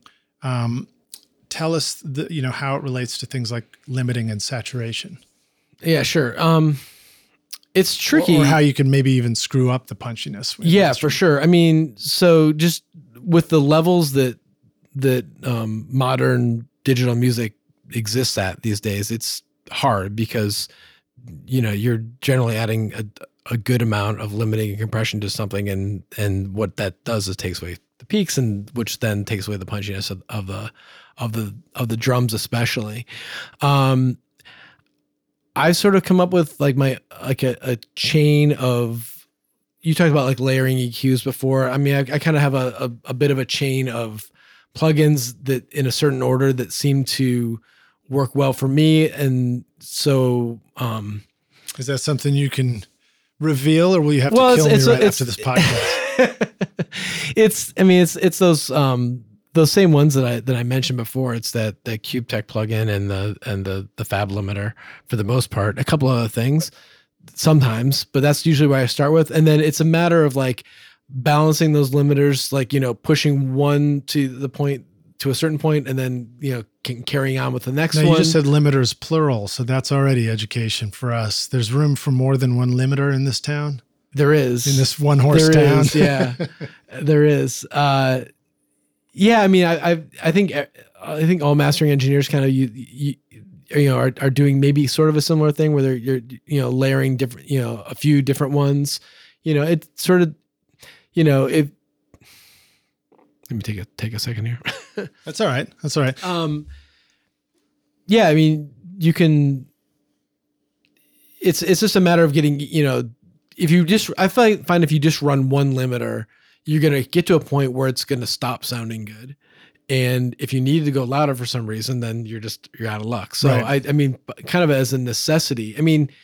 15 years ago, I feel like we could sometimes get away with records being a little less loud than they are now. And so maybe that one limiter was enough. Um, also, the technology wasn't as good, so you Right. didn't have like you know you didn't have a choice of like Everybody had the 10 L2 di- in the rack or something. like yeah that. yeah exactly. I mean for sure. And um, so so but back to your question of drums, and I think that with drums too, especially with like with the low end of drums, is uh, you know you gotta you're gonna need to like kind of sculpt the low end so that you know you know you're gonna get rid of the stuff that doesn't need to be there because that's just taking up space. It's taking up headroom basically. And but and try to keep the stuff that's actually you know moving the song along. So like you gotta sometimes you gotta like figure out where that kick drum frequency is and you know you know find something around there to push through while maybe getting rid of some other stuff so that there's room for it because if you just you know take like a kind of a broadband you know jack the low end up it just it's just gonna mush out and Right, yeah. right.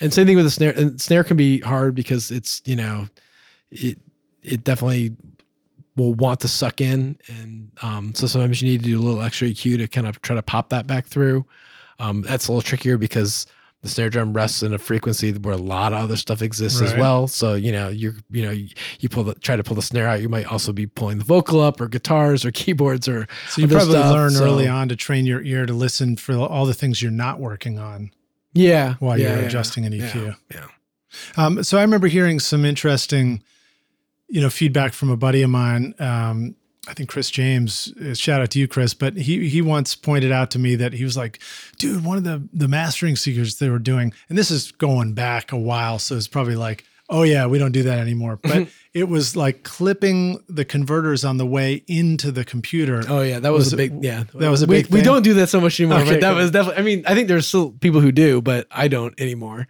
But um, for sure that was that was a a, a big thing that you know. It's a way to did. just shave yeah. off the transient, but Yeah. not not actually adjust other things. But it also probably introduced harmonic distortion. Yeah, and sometimes you get like little like you know staticky, clicky kind of kind of distortion. You know that that's sort of basically like digital overload, basically. But Yeah. some converters were um, a little more forgiving of that. You could hit them pretty hard before that would sort of be induced and introduced into this into the signal. Um, so we can forget about that technique now. I mean, I don't, I wouldn't, I wouldn't uh, advise it at this point.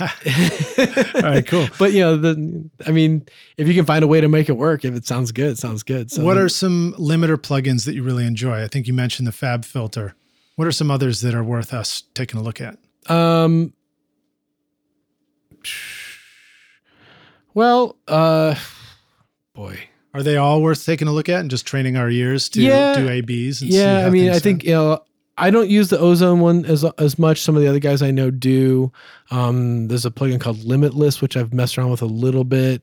Um, I'm kind of a little, I'm kind of curious about that one, but it's got a lot of a lot of parameter stuff, and I haven't really dug in to figure out wh- how I, to make it work for me. right. That's a that's I mean I think that's the biggest trick with with with um with limiters is trying to find or, or just plugins in general is just trying to find because so many of them these days do so many things Right. and is to try to find a way that it's going to work for you. So I think that's what what I've sort of done is like I've got like maybe three or four EQ plugins that I'll use, but I but I kind of like use them for certain things yeah. like you know like um like i use the the fab eq i use in the ms mode so you can you know do the the middle the signal the the, the sides um and I've what got- uh, you know what? Let's let's just stay on that for a second. yeah sure What what's useful about that? What what are things that happen in the middle that you're glad you have the EQ for versus things on the sides? well i mean this i mean for vocals having you know a, an eq that affects only the middle is great um So you can kind of focus on making sure the vocals sound great. Yep. Yeah. I mean, I mean, so, and then, I mean, it's, it's as simple as it sounds, really. It's like you can, you know, if you, if you can have an EQ that affects things that are only in this, in this, you know, typical rock song, let's say that you're talking about quicksand, like their guitars are pretty much panned wide, right? And they're big and whatever, but so you can kind of like dig a little bit of the vocal out without making the guitar sound too edgy. Or if the guitars are muddy you can maybe pull little low mids out of the sides without like getting rid of that maybe that low mid that you need for the yeah. bass for the bass guitar or whatever. Yeah. So, there's lots so- of lots of things like that where you can you know where you can you know bring some more definition um, to a mix or to a master um, that that is not as easy to do with just a straight stereo EQ. Because remember uh, in mastering you're working with just two channels. You're right, not right. you can't just turn the kick drum up. You can't just turn the vocal up. I mean, you know, so um, yeah. So a lot of times you're looking for little things, and you know, we're not. I'm not like trying to like you know blast things out usually by that point, but you're just Yeah. looking for that little ex. Like, man, this sounds great, but the vocals just tucking in just a little bit, and if I can just give a little bit of this. Find this like little spot in the mid range, it'll just kind of pop it just a little bit. That's great. That's what I was going to ask. It's Yeah. like that's a great tool to use. It's not the one where you're looking for this. I need to add a smiley face to this whole mix, you know, or something Right, like that. right. But it's more like you've already got everything maybe sounding pretty great, but it still just needs that control Right. either on the sides or in the middle, and then you add it and use it there. Yeah. And then for like things like, you know, like like you said, like a smiley face kind of thing. Like there's other EQs you can, you know, that might have that might be better for that, for just like, you know, kind of giving a real kind of general broad strokes kind of All like, right, you know. shoot. What are, what are some other ones that are kind of fun to look at? Um well on the on the analog side, that Sontec EQ, like it just has like the best top end ever. But Yeah. you know, but um So in- it gives you the- that. in- it gives you the air. Yeah. And the, and the um, the the uh, just the openness that doesn't have the digital edge that the plugins sometimes do. Well, and just a, a lot of even other analog EQs do. It just it it's like it it feels brighter, but it doesn't sound brighter. it's kind of what right. I'll say. It's like it's just like it's like oh, it sounds like like you know more open and more airy, but it doesn't have like a lot of Just like sounds uh, like you're you're all of a sudden like a- you're on like better a- gear. yeah, like oh my my Yeah. my uh, stereos. It's just a better stereo now. yeah. Um. Yes, I mean that that's kind of like that's my that's my favorite for that for in in the in the box. I mean, I um the Cube-Tec EQ I use is probably I use more And that's of a Cube-Tec. Cube Tech, yeah. Okay, cool. they they used to make a system. Maybe they still do called the Audio Cube. That was like a whole like turnkey mastering system. But now they just the plugins are available, you know, a la carte now. Um, I use you know I use some of the the UAD stuff a little bit. You know, some of the, those are those can be fun when you're kind of looking for a little extra flavor. You know, Yeah. just um, How often do you reach for a, a analog tape simulator um mastering process? You know, I've messed around with it a little bit, the ATR plugin on, on the UAD stuff, but um, being that I have a tape machine, it's like I, I, I just would tend to, to I mean, I, I always feel like that's one of those things, bouncing the tape and mastering that always sounds like an awesome idea. And Right. so often doesn't really work. Right, right. and you, and you have to have that, that, that strength to be like, this was a good try, but it, we're going to have to put this away now. Yeah, I've certainly ha- had that request. You know, like, hey, Yeah. can we just bounce it off the tape? And Yeah, I think that there's a lot of misconceptions about what tape will will do to it, and um, a lot of times it just the it, you lose a little clarity, and that is something that ends up not being desirable, even Right. though it might add some kind of cool like vibe to it. But you know, it has to be the right thing for but it. it, but that can be great at the recording stage because then you're still going to have a chance to balance the mix Exactly. with these new tones exactly, exactly. later. You know, So which is hopefully what I'll be doing very soon. yeah, I just got my uh, analog yeah, man. JH16. It's humming there in the background. it looks great. Our, our um, iso- amazing iZotope denoiser plugins probably won't let you hear it on this podcast, but uh, but it's just it's just purring away and Yeah. uh, and waiting for some rock and roll soon.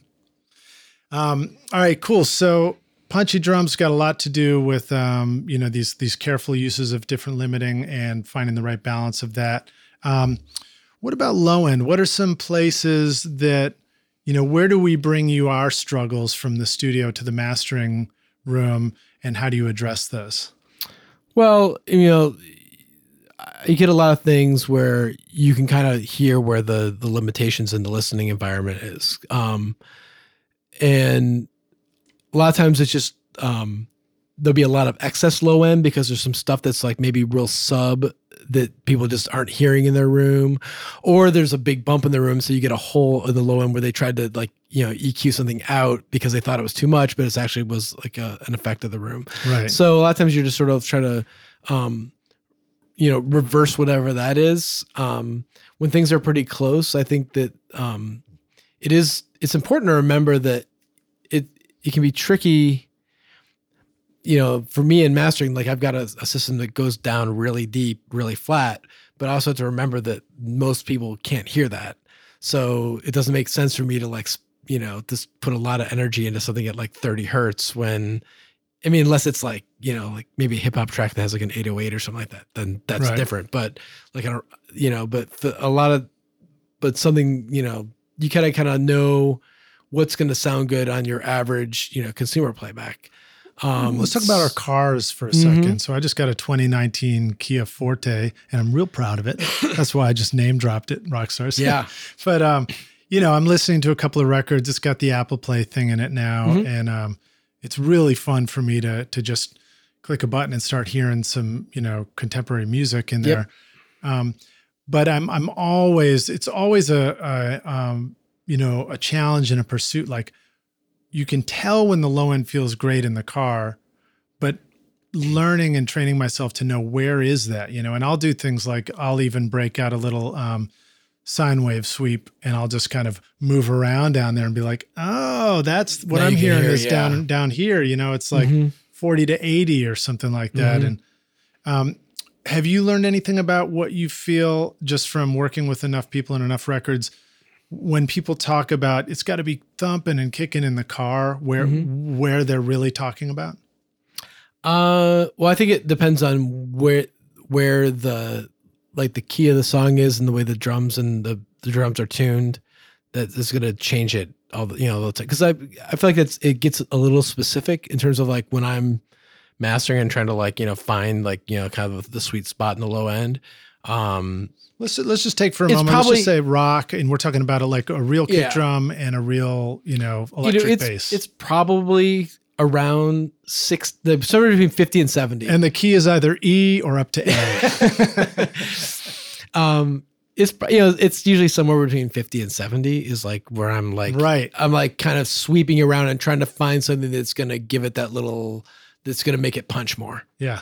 Um, i find a, a, a trick sometimes i do that seems to sort of work is that i'll find like where the kick drum like if, if i sweep a, fre- a frequency through that range and find where the where it really makes the kick drum the loudest whether it sounds good or not, just the loudest. If I go just a slightly below that somewhere, is that that tends to sound really good because it's like Translates well. it's like it's giving it more beef, but it's not making it um not making it too hard. Because sometimes if you, if you get too much right on the nose, it, it, and you start getting bringing the level up, that it starts to sound kind of hard and like a little bit um a little flattened out right. like a little over limited really i guess so sometimes i think going like just so like if you find like oh wow the, the kick drum really knocks at like 68 but then you add maybe at like just a little below that like at 60 or 55 or something Oh, like interesting. When you say a little below that, you mean a different frequency. yeah different frequency Ah, yeah Very cool.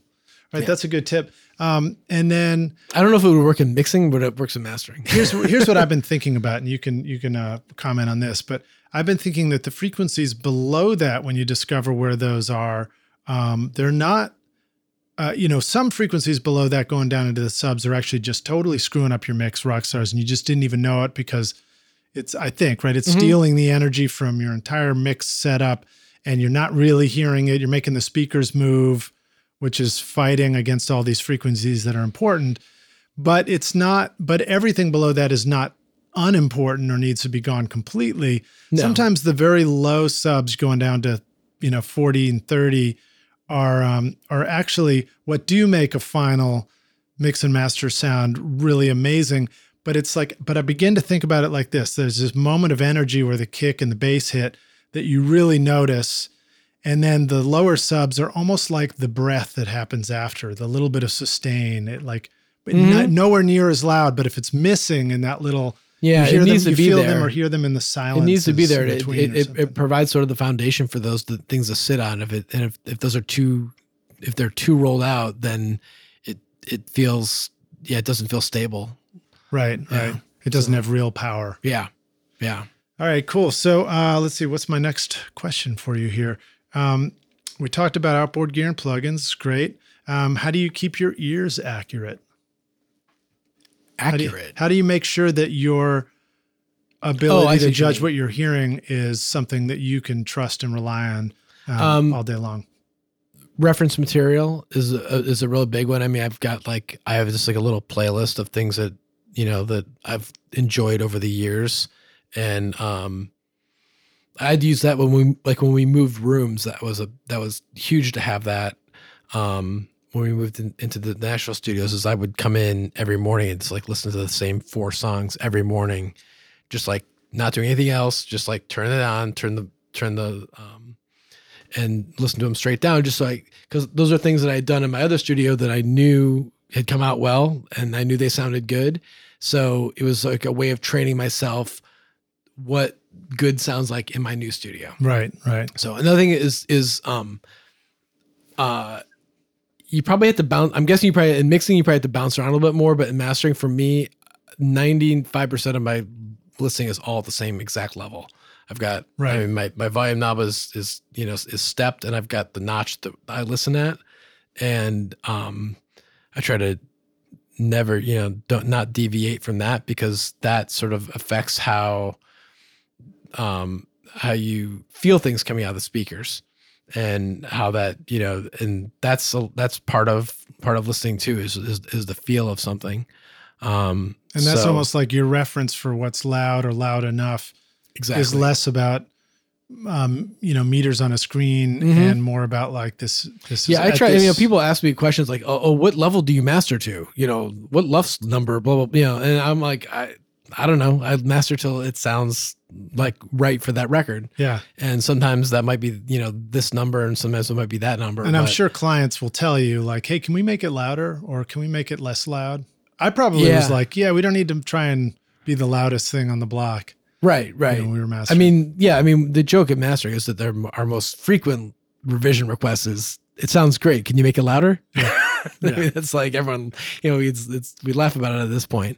Um, occasionally, people come back and say, "Make it less loud," which is always a, a kind of a pleasant surprise because it you know you rarely it rarely suffers for that going louder. Oftentimes it does suffer. Yeah. So That's interesting. And I guess it there it, you know it wouldn't make sense to ask the question, well, which one do you prefer? Because it's like I prefer the one that makes the client happy about Yeah. the final thing. You know, they all. well, I mean, I want to I want to make it sound the best that it can, and you know, sometimes clients, you know, they force you to take things that that's not where you would have wanted them to go, but you know, it's not you know, it's not my record, it's their Yeah. record, so Yeah, I forgot whose quote it was. It said like, you know, when people leave the music store, they, they don't leave humming the sound of the console on their favorite hit song, you know. exactly. And it's probably the same thing for loudness. You know, it's like people don't they're gonna like the singer and the song or they're not, you know. yeah, no, no, I mean that's that's the key element. We're just we're we're trying to you know put it in the best package for people to to hear it and all that, but um, yeah, if good song trumps all.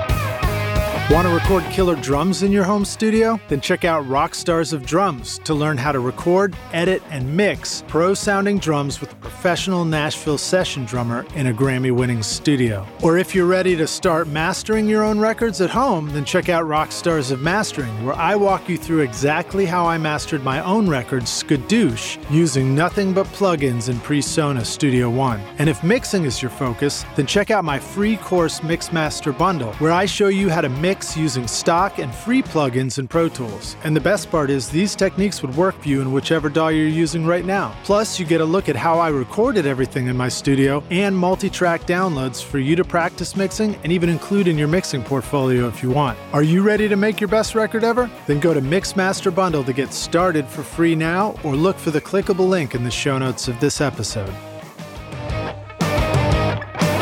All right, so we're jumping into our home studios now. okay. We are, um, we might have stock plugins, we might have uh, third party plugins. How can we do some mastering at home with no budget on our computers? Um, obviously, the best way to have a, a, a great sounding record is to work with somebody like yourself who uh, really knows how to do this and has the, the very best tools for it. But for this, for the early stages, for those times where there there's just simply not a budget to work with somebody, and yet we still want to take that mix that we did and you know put something out. Um, what are some basic advice for for how to set up? You know, you talked about some great plugin chains and things like that. If you were just to say like, hey, start with this and experiment with this, how would you say how to set up a plugin chain on a mix to begin to master it yourself? Um, yeah, I would say, you know, you're you're gonna take whatever like the best like compression and limiting options you have are, and probably put them last. Um, then you're gonna set up whatever EQs you you have access to, you know, probably before that.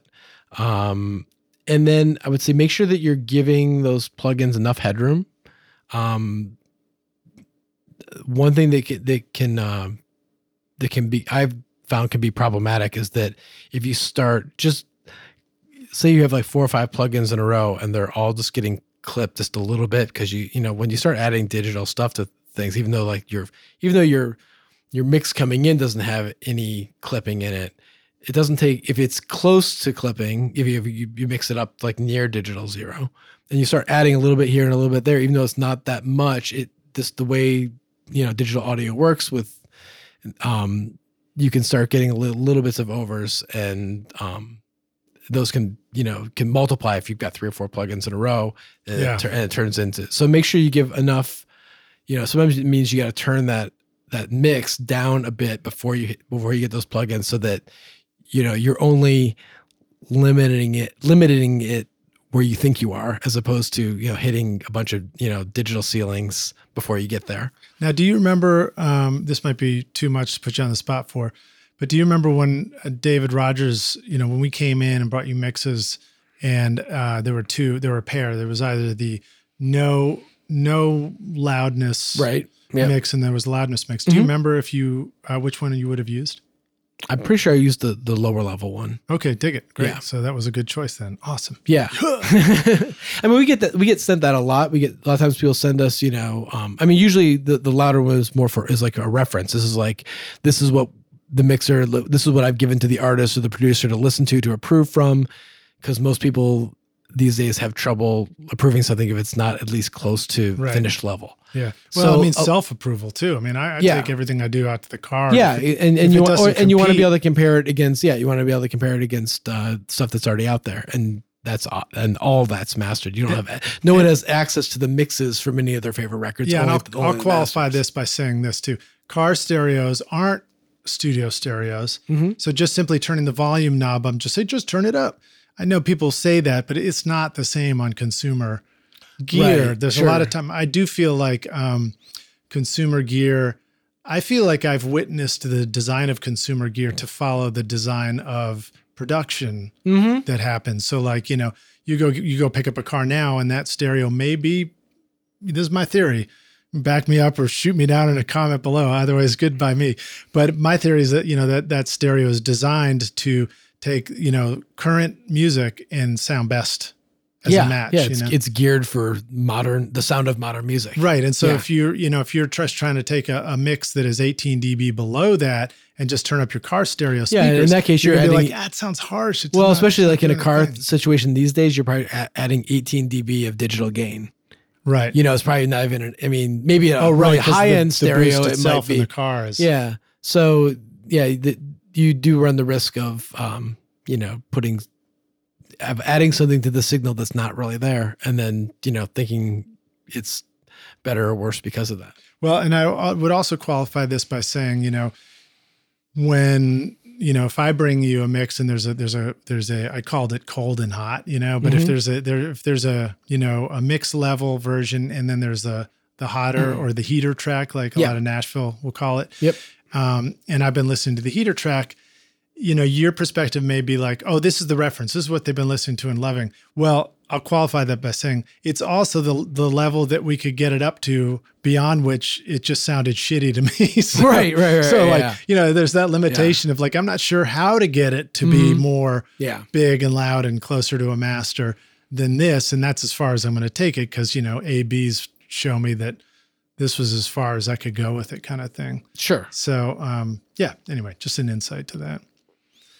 Um, let's talk about, oh, and then ears accurate um, listening level while you're working all day. hmm Any tips on making sure that your ears don't get exhausted and that you you always have a, an accurate perspective on Well, things? well, I mean, I think that's that's why I think it's important to to know, you know, to have a monitoring level that you stick with. And you know, I know mixers sometimes tend to like want to do like certain things low level and certain things. are- So so maybe Right, have a couple, but have them be the same. You know, um, you know, have like this is my low level and have a you know notch on your volume control, and this is where I where I listen full.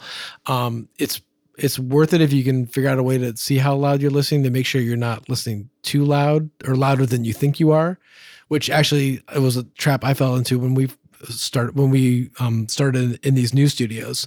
Um, just the way the room design was, it it felt to me at first like I needed to turn it up louder than I needed to, and then I brought an SPL meter in, and my jaw hit the floor that I was listening as loud as I was. I turned it. I mean, our I turned down like four full clicks, which is like four dB lower on the on the monitor, which is it's a significant amount.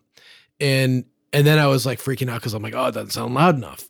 And that's why that's where I did that trick that I told you before, where I I just I made a playlist of four songs that I knew were good and were like you know modern loudness, whatever. And I just came in every morning and listened to those four songs and just kept did it over and over and over again until those those four songs at that level felt right. Ooh, I like that idea. I need I feel like I'm still constantly needing to train myself on my studio monitors because most of what I listen to is what I'm doing, you know? Right. And when I listen for pleasure, it's usually in the car, you know? Right. So I need to like have that that dedicated time. Like I'm going to allow myself to listen to four songs consistently in the studio at a certain volume. Yeah. knob, So know, yeah, you can pick things you've done, or you can pick things that somebody else has done who you would, you know, the things that you admire and think that things that you think that sound great. But you know, I would just come in every morning, I'd make a make a cup of coffee, I'd sit down and just press play and just for you know, it's hard. I mean, you know, we're used to having you know, We have to qualify it as legitimate work time. it You say- it is. It's like warm ups. It's I'm like it's like time. stretching before Yeah. you go out and run or something like yeah, that. which I never know? like to do much either. Yeah.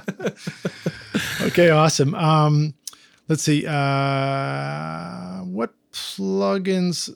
Oh, we already talked about that. The plugins that would make sense for DIY mastering. You, you basically said limiter at the end, maybe a compressor before that, and then that leaves us EQs prior to that. Yeah, Um, usually. I mean, when is when yeah. is widening a useful tool, or or is that? Oh, is- yeah, is that- like yeah, stay away like- from it. no, I and mean, saturation too.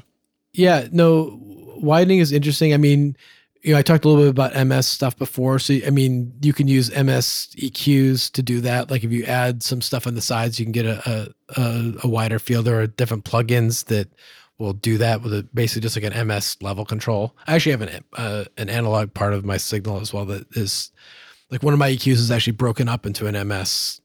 Uh, we call it sum and difference at, at Sterling, but um, so on my console, I actually have a, a, a a knob that's the basically the level of the difference signal. So I can turn that up, and it's basically turning up all the out of phase information.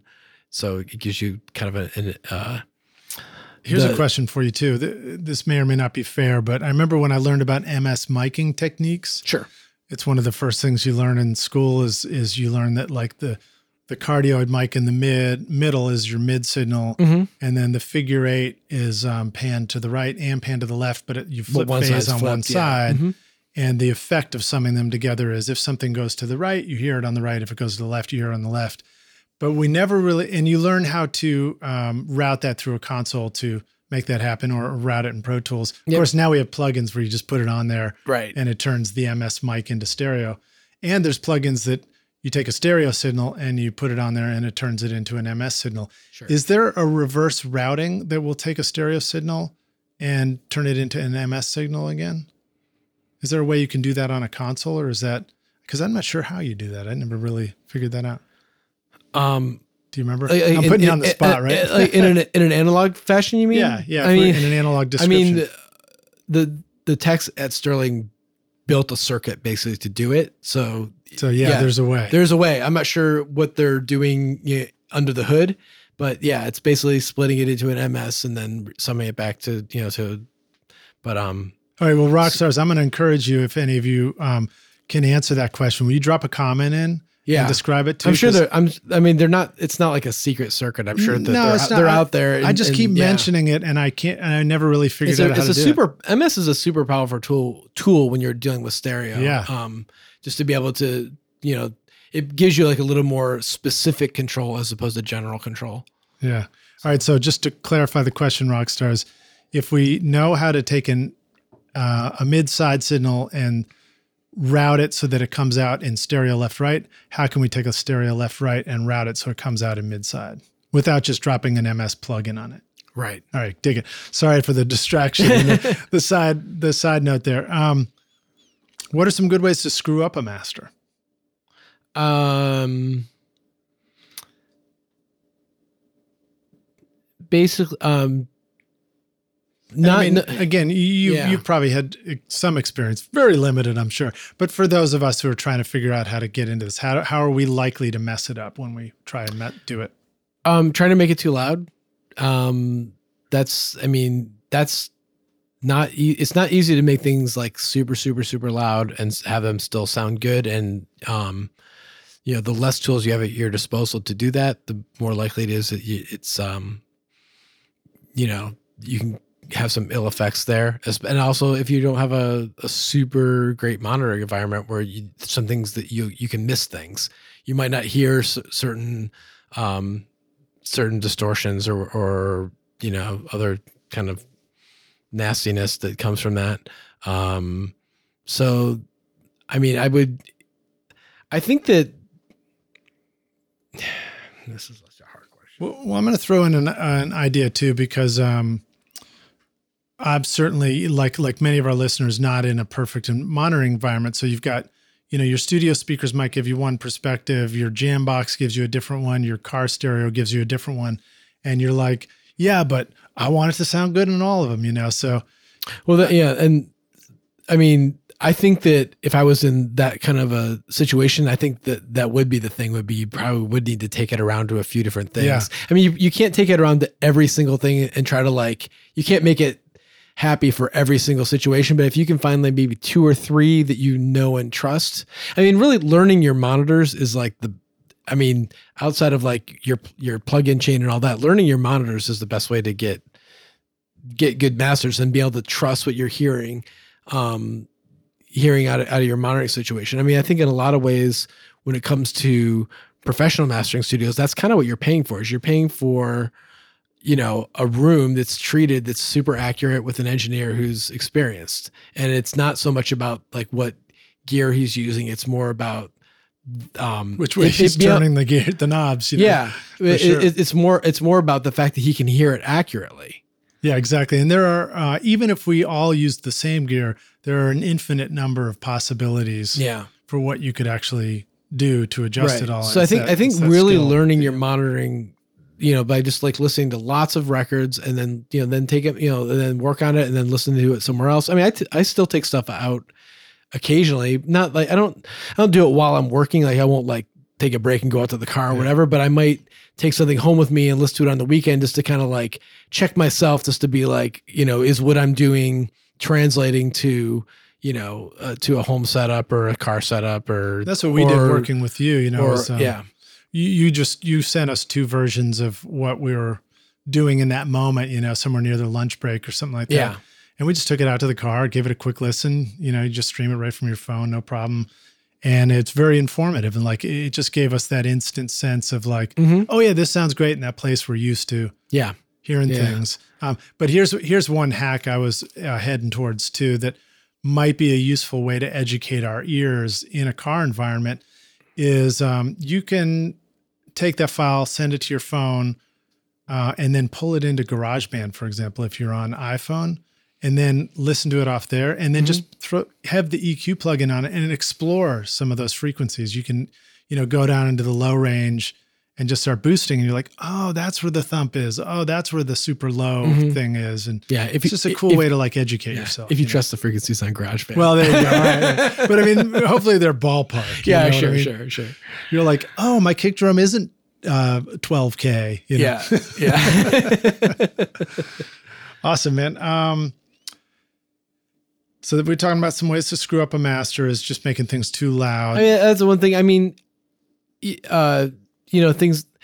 I think trying to create, trying to overdo excitement. Like you know, like a lot of times when you master, you're trying to make things sound more exciting. But I, I think a lot of times when I get things in that where someone is sending me like their loud master, that's like where they they've either overdone it with loudness or with like maybe making it too bright or like upper mid rangey because they're trying to get excitement out of it. They're trying to make it like you know really cut and it's gone too far. yeah, and- we're, we're always just trying to make it mo better. Yeah, yeah. And and so um so finding that you know that you, you definitely want to walk up to the line, but it's but it's a trick to, to make sure to to not cross it into a point where you're like where it gets tiresome to listen to. Well, so what's a good way to deliver a mix to you for mastering? You know, um, again, the how loud question. What um, what do you find as a useful or a common thing for people? Obviously, if you're working with experienced mix engineers, they already know what they're going Mhm. to be sending you. But when it's uh, more amateur or independent, um, what have you found to be helpful? Um Also, what what um, format of a file should we bring you for mastering? uh, it should should be a WAV file. It should be 24 bit. It should be probably at whatever sample rate you're recording and mixing at. Like, um, So, so, the if you- session's 96, if you did, yeah, if you did, if, yeah, if you did the session 96, just mix it at 96. If you did it at 44.1, then set it at 44.1 or whatever, 48. Now, now my session was uh, would have been 3296, and I probably just bounced the master file as a stereo interleaved 3296. Mhm. Is that appro- appropriate? Is there something I just don't understand about 32 versus 24 that I need to 30, understand 32 is fine. I mean, there's a weird thing with 32 where you can like kind of, I've seen people make this mistake before where you can actually like um overrun it. It's like you're almost like build it. You're you're almost like going over zero. It's like it, it, it I don't quite know how people do it, but I'll have situations where I actually have to lower the file that they sent me to keep it from just clipping on playback. Oh, interesting. So And you're working so in 32 bits fine if you know what you're doing and i wish i had a better ex- explanation of like how that happens um you know when people are are mixing um but uh yeah we usually just ask for 24 bit um just because that's 24 bits is um, that's going to be a useful delivery format.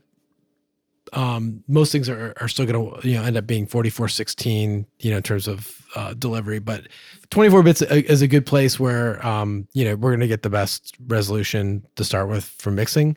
Um, yeah, just keep it at whatever sample rate you were working at. Don't you know? I think some people will like record it at a lower and then think, oh, we'll mix it 96 and we'll get you know because we're going through the console. You're not really going to get a lot back from that. Just keep it, keep it, keep it. Um, Okay, cool. Keep it Um, straightforward. let's say this. Um, we've printed our own mix and we're about to try and master it. Again, we would do print our mix at the full resolution of whatever our session was. And then if we were going to start a new mastering session, would we start it at that high resolution? And and where and when do you change the resolution down to 1644.1 if you if you're going to a CD? Is, is So anybody going to a CD anymore? not a lot not a lot of cds but we do but 4416 does seem to still be useful for some of the services that distribute to like spotify apple and all that that's what they still want so that is generally what we we go down to just and also that's in terms of a full resolution um you know format that's like the lowest right you're not going to go below that so like i always kind of feel like if it sounds good at 4416 then you know if we started at 4824 then that's only going to be just you know marginally Right. better Yeah. so um for me i master at whatever um sample rate the the uh the source comes in at Interesting. uh, okay. and and take it all the way through at that rate, and then I go down to forty four sixteen after it's after it's totally done. Um, I that's changed in in the time I've been mastering. We used I used to do everything at forty four because everything was going to CD and there were, Right. no, there weren't all these other formats. So usually I would go out analog whatever sample rate they sent it and then capture back at 44 and then stay at 44 but now there's you know there's oftentimes calls where people are wanting high resolution masters for you know like like for a service like Tidal that actually offers that or um, those are great for uh, for vinyl cutting potentially is to have you know you might as well there's yeah, no limitation on what, range yeah you might as well you might as well you might as well keep it as high as possible. And sample rate conversions got a lot lot better over the last you know 10 15 years. So I'm, i don't feel i don't feel bad about converting something down to 4416 at the end whereas you know uh you know 10 years ago i wasn't so convinced that the sample rate conversion was going to do a good enough job it was better just to recapture in it at the sample rate you needed So, question about conversion. Um, if we're, you know, DIY mastering something in Pro Tools, for example, would we export that n- new mastered file as a WAV file in the high resolution format? And then what would be a good tool to just simply convert that to a lower format? Would you just sort of offline convert it with some tool or would you, yeah that's that's would you what- sort of export? I mean, that's basically what I do. I mean, times? I, I use I use the um, iZotope RX software to to do sample conversion. Oh, okay. Just just the RX software. Just load that file in and it'll, yeah, it has export it has like a like a resample function or something. I think is what they call it. And yeah, I, I use that. I've you know I've, I've um I've used a couple other things in the past. Um, but you, I would definitely say that um when you're doing your your mastering session, when you capture your like say you set up your EQ, your limiter, all that stuff, and then you do an- an export or wherever. I'm not super Pro Tools literate, so No, that's all right. That's all right. but you know, whatever you do to get that, the, is leave it at that same highest resolution because that's going to allow your plugins to to make the least comp, least amount of compromises, and and then once you have that, so if you were at like 4824, mastered at 4424, then you're going to have a, or 4824, then you're going to have a 4824 file, Right. and then take that and convert it. Okay, cool. Good advice. See, they, these are the kind of things that, like, when we get there, we're like, I don't know what the best way is, you know. Yeah. And then, Yeah. you know, and then you have plugins that give you dithering. You know, like a limit. Your limiter plugin will have some other bitrate and dithering option. You're like, good lord, what manual do I have to read to understand this Right. choice? You know. Right. So I like hearing that you can just use something like RX to simply take the file and convert it afterwards. Mhm. Um, two quick questions, and then we'll we'll we'll head towards the wrap up here. Um, what where are we headed in the future for file formats and ways that we're going to listen to and consume music that you're excited about? And how does loudness? How's that going to play into all those kind of things? That's a very good question right now. I mean, every, obviously everything's headed towards streaming. That's where that's where everything you know, like whereas 10 years ago everything was going to CD, now everything's going to streaming. My car doesn't even have a CD player. The only Yeah. way you can listen to music is the radio or plugging a phone into it. right. Yeah. And the, and most cars are, are like that. I know. No, it's going to yeah. be a bummer when phones are obsolete. Yeah. I was I'm actually excited that the, same car, I got you know actually I has a? CD player. I was like, oh yeah, I'm, I got a car that still has a CD player, and I've used it like twice, Dude, oh yeah. Because. I can plug my phone into it, and, and you know, and it's you know, it's just more convenient. yeah, right? my last car, uh, the Volvo, had both a CD player and a cassette player. oh nice. I would love to have a cassette player. It would be cool. I mean, it was cool. I actually use a cassette player more than the CD, but that's also because CDs would get started getting stuck in the CD player. So yeah, so I mean, we're definitely headed towards streaming. So that's, I mean, or we're not headed toward it. We're there. Um, so, and you know, there's a whole issue now with streaming and volume normalization. So you know, like Spotify is sort of like the one that's really leading the charge on it, but Apple, but all the services do it and. They all sort of do it differently, which is what's kind of making life difficult for mastering engineers right now. Indeed, yeah. So they're all basically like taking your your whatever you submit to them and they're deciding, you know, how loud it is by analyzing it and on a scale and then turning it up or down so that theoretically everybody plays at the same volume and we don't and so that when you're when you're playlisting things you're not going to need to, you know, turn it turn it up, turn it down, turn it up, turn it down. So theoretically it should make mastering uh loudness and mastering less critical. Right. But right. it's going to take a while for people to trust that right. because well first of all like and I said, depending on how loud you master too, that the um, it can sound different on different formats because one format might play it without changing the level, another might play it by turning it down. Yeah. and we've had situations where the different services have different target levels and then also some services come with the volume normalization defaulted on and some come with it defaulted off Right, and it just depends on where the preference switch was left. yeah yeah and, and, and, and usually where, wherever like when you install the software whatever the the company has decided to make it either default on default off 90% of the people are never going to change that. Right, They're they not going to go dive, diving. Like us engineers, yeah, we're going to go in and like, you know, oh, I'm going to turn this on, whatever. Yeah. But like a lot of people aren't going to.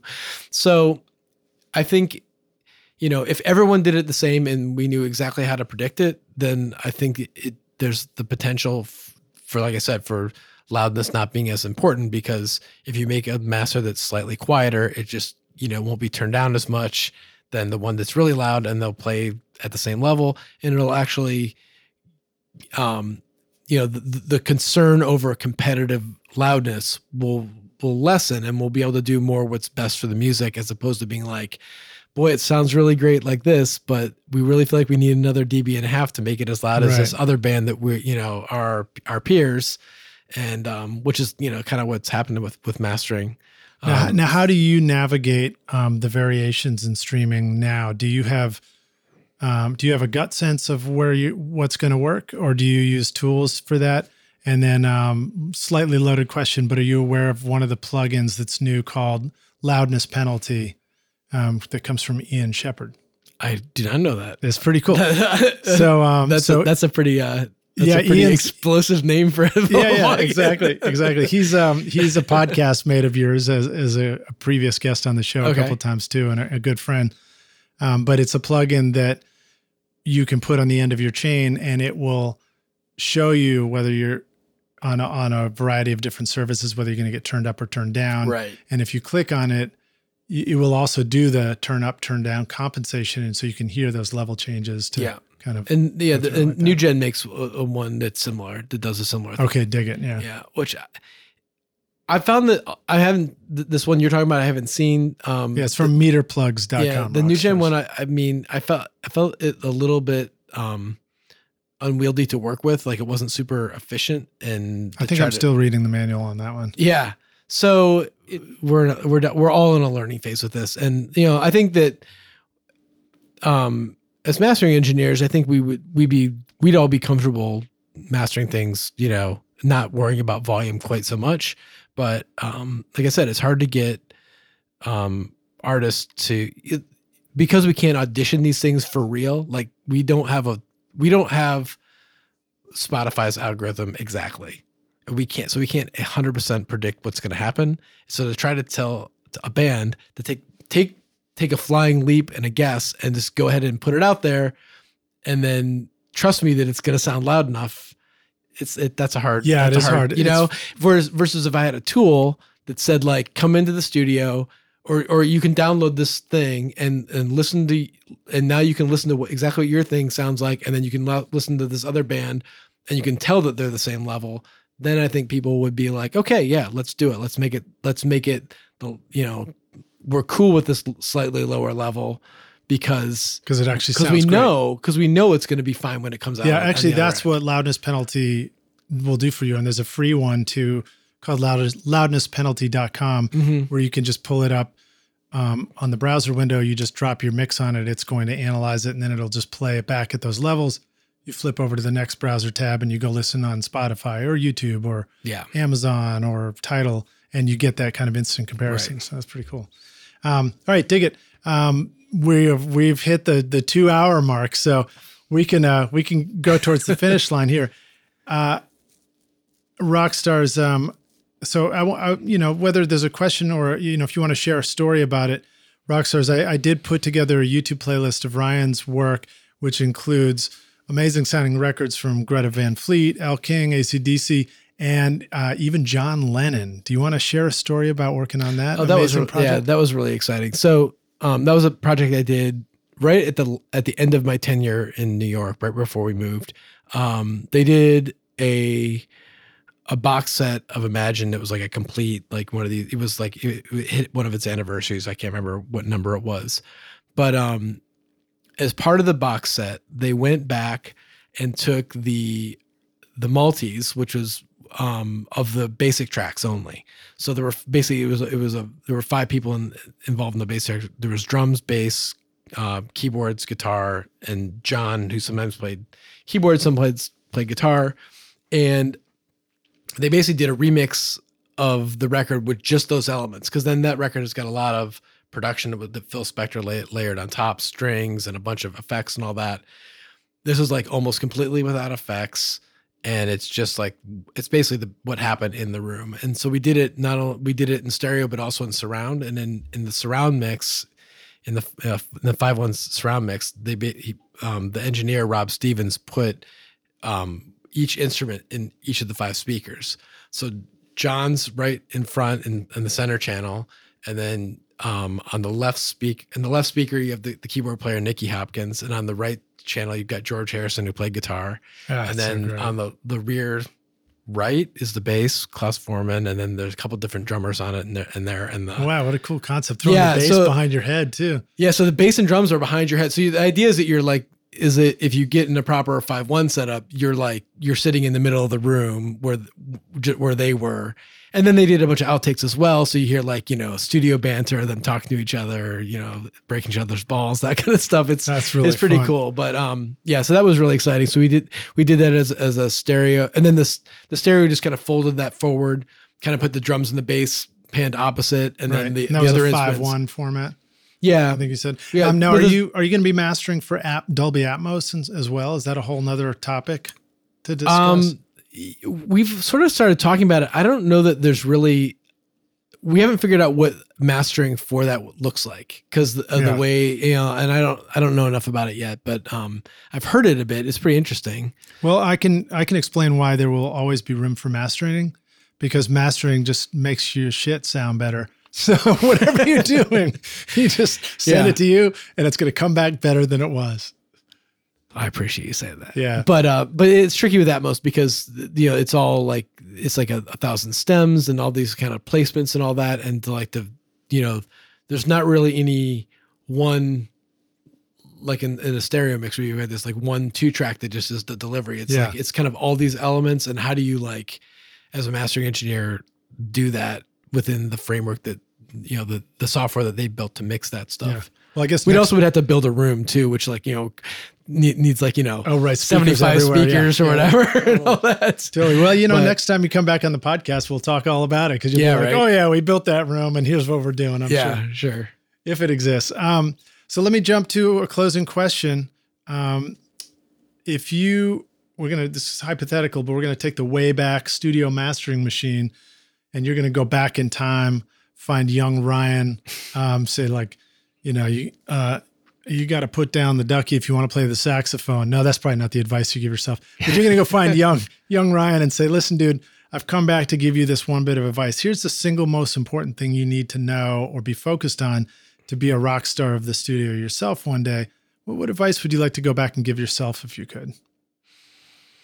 Um, I would say that when you start working in music and in studios is um take advantage of all the people you meet and not take advantage of them but you know what i mean? Take advantage uh, of those relationships and um you know try to make as the best connections you can with people because this this business is like it's all about collaboration. It's all about working with other people and you never know where that next opportunity is going to come from. And i've definitely in my own career there's been things that i've snoozed on that i look back and like i didn't even know i was you know maybe i just like blew somebody off or whatever. I didn't even think about it at the time then you look back and you're like wow that was a super missed opportunity. And then there's other times where like an opportunity came and i was i was ready for it and i said yes and it made all the difference. So, um, you know, I feel like, you know, making music is not like, it's not a real organized profession, like where you're like, oh, I'm going to get this entry level position, then I'm going to get promoted to this, and then I'll be manager. You know, it's like it's it's kind of all over the place, and you kind of never know where it'll take you. So just you know, make sure that you know you're good to the people you work with, and yeah. um, and always be you know communicating and take advantage of all the opportunities that opportunities to come your way. Yeah, I've, I pictured a tree when you were saying that too, like with all these myriad possibilities of what direction you can go. It's just like keep it well watered, you know. Yeah, absolutely. Keep everything healthy. Absolutely. So that, so that uh, yeah. Which I think I think all that stuff, like if you really want to work in this business, is more important than. I mean, you got to know all the technical stuff. You got to be good at that stuff, and that's just sort of but that's that's stuff anybody can learn right and you will learn it because you'll be doing this for a long time and guess what it takes a long time to do this yeah. stuff so but if you're but if you don't have but if you don't have people to do it with then you're just going to be on your own and right you know right well man thank you so much for sharing all this incredible wisdom on the podcast. And and uh you know we're in a unique time with with the, the podcast and being able to learn you know you because you really you know a listeners listening somewhere who it doesn't have anybody around to, to learn this stuff from but has a chance to learn it from you here through the magic of the internet. Um, so thank you so much ryan. An absolute pleasure, pleasure hanging with you. me. And um, let the rock stars know how they can find you online and how can they follow you and uh, how do they contact you with their next great masterpiece yeah for, this, um, for mastering well, you know, if you go to uh, sterling-sound.com is that's our website, and you know, I've got an engineer page there and a, a link to my manager if you need to. If you're looking to book a session, um, I'm RKS Whit Smith on Instagram. Um, it's pretty easy, uh, probably, probably pretty easy to find me. Sorry, All right, my dig alarm, it. My alarm keeps going off because I go go pick, pick, up my son from marching band practice. Oh man, I gotta get you out the door. I'm good. Right, I, I, got time. I just I said it early enough so I wouldn't uh, I wouldn't snooze on it. Good but, thinking. Good thinking. Yeah. Um, well, again, thank you so much for being on the show, Rockstars. A reminder: you find links to everything we're talking about in the show notes. Just go to rsrockstars.com, or if you're on your mobile device now listening, just sort of swipe up and right below the player is usually where all the show notes are. You can just click right through and you don't even have to remember the things we say. You can just click right over to the show notes and go check it out. All right. Um, thanks so much, dude. Absolutely. Thanks for having me. Appreciate it. Welcome to Nashville. Thank you. Thank you. All right, man. See you soon. Cheers. Thanks so much for listening to Recording Studio Rockstars. If you enjoyed the show and want to help make it better, then please share this episode with your friends on social media and leave a rating and review on iTunes to help the podcast reach more rock stars like yourself. You can click directly over to iTunes or go to rsrockstars.com slash review for an easy explanation. And remember to hit the subscribe button to keep up with weekly episodes. And if you're ready to make your best record ever now, then head over to Recording Studio Rockstars Academy, where you can start with my free course at mixmasterbundle.com. And if you want more free content from Recording Studio Rockstars, all you have to do is go to rsrockstars.com slash email. Again, that's rsrockstars.com slash email to enter your name and email, and I'll keep you in the loop with articles, videos, podcast updates, and even free gear giveaways for your studio. Just look for the link in the show notes below. Thanks so much for listening, and thanks for being a rock star. I'm Lij Shaw, and this is Recording Studio Rockstars. Now, go make great music.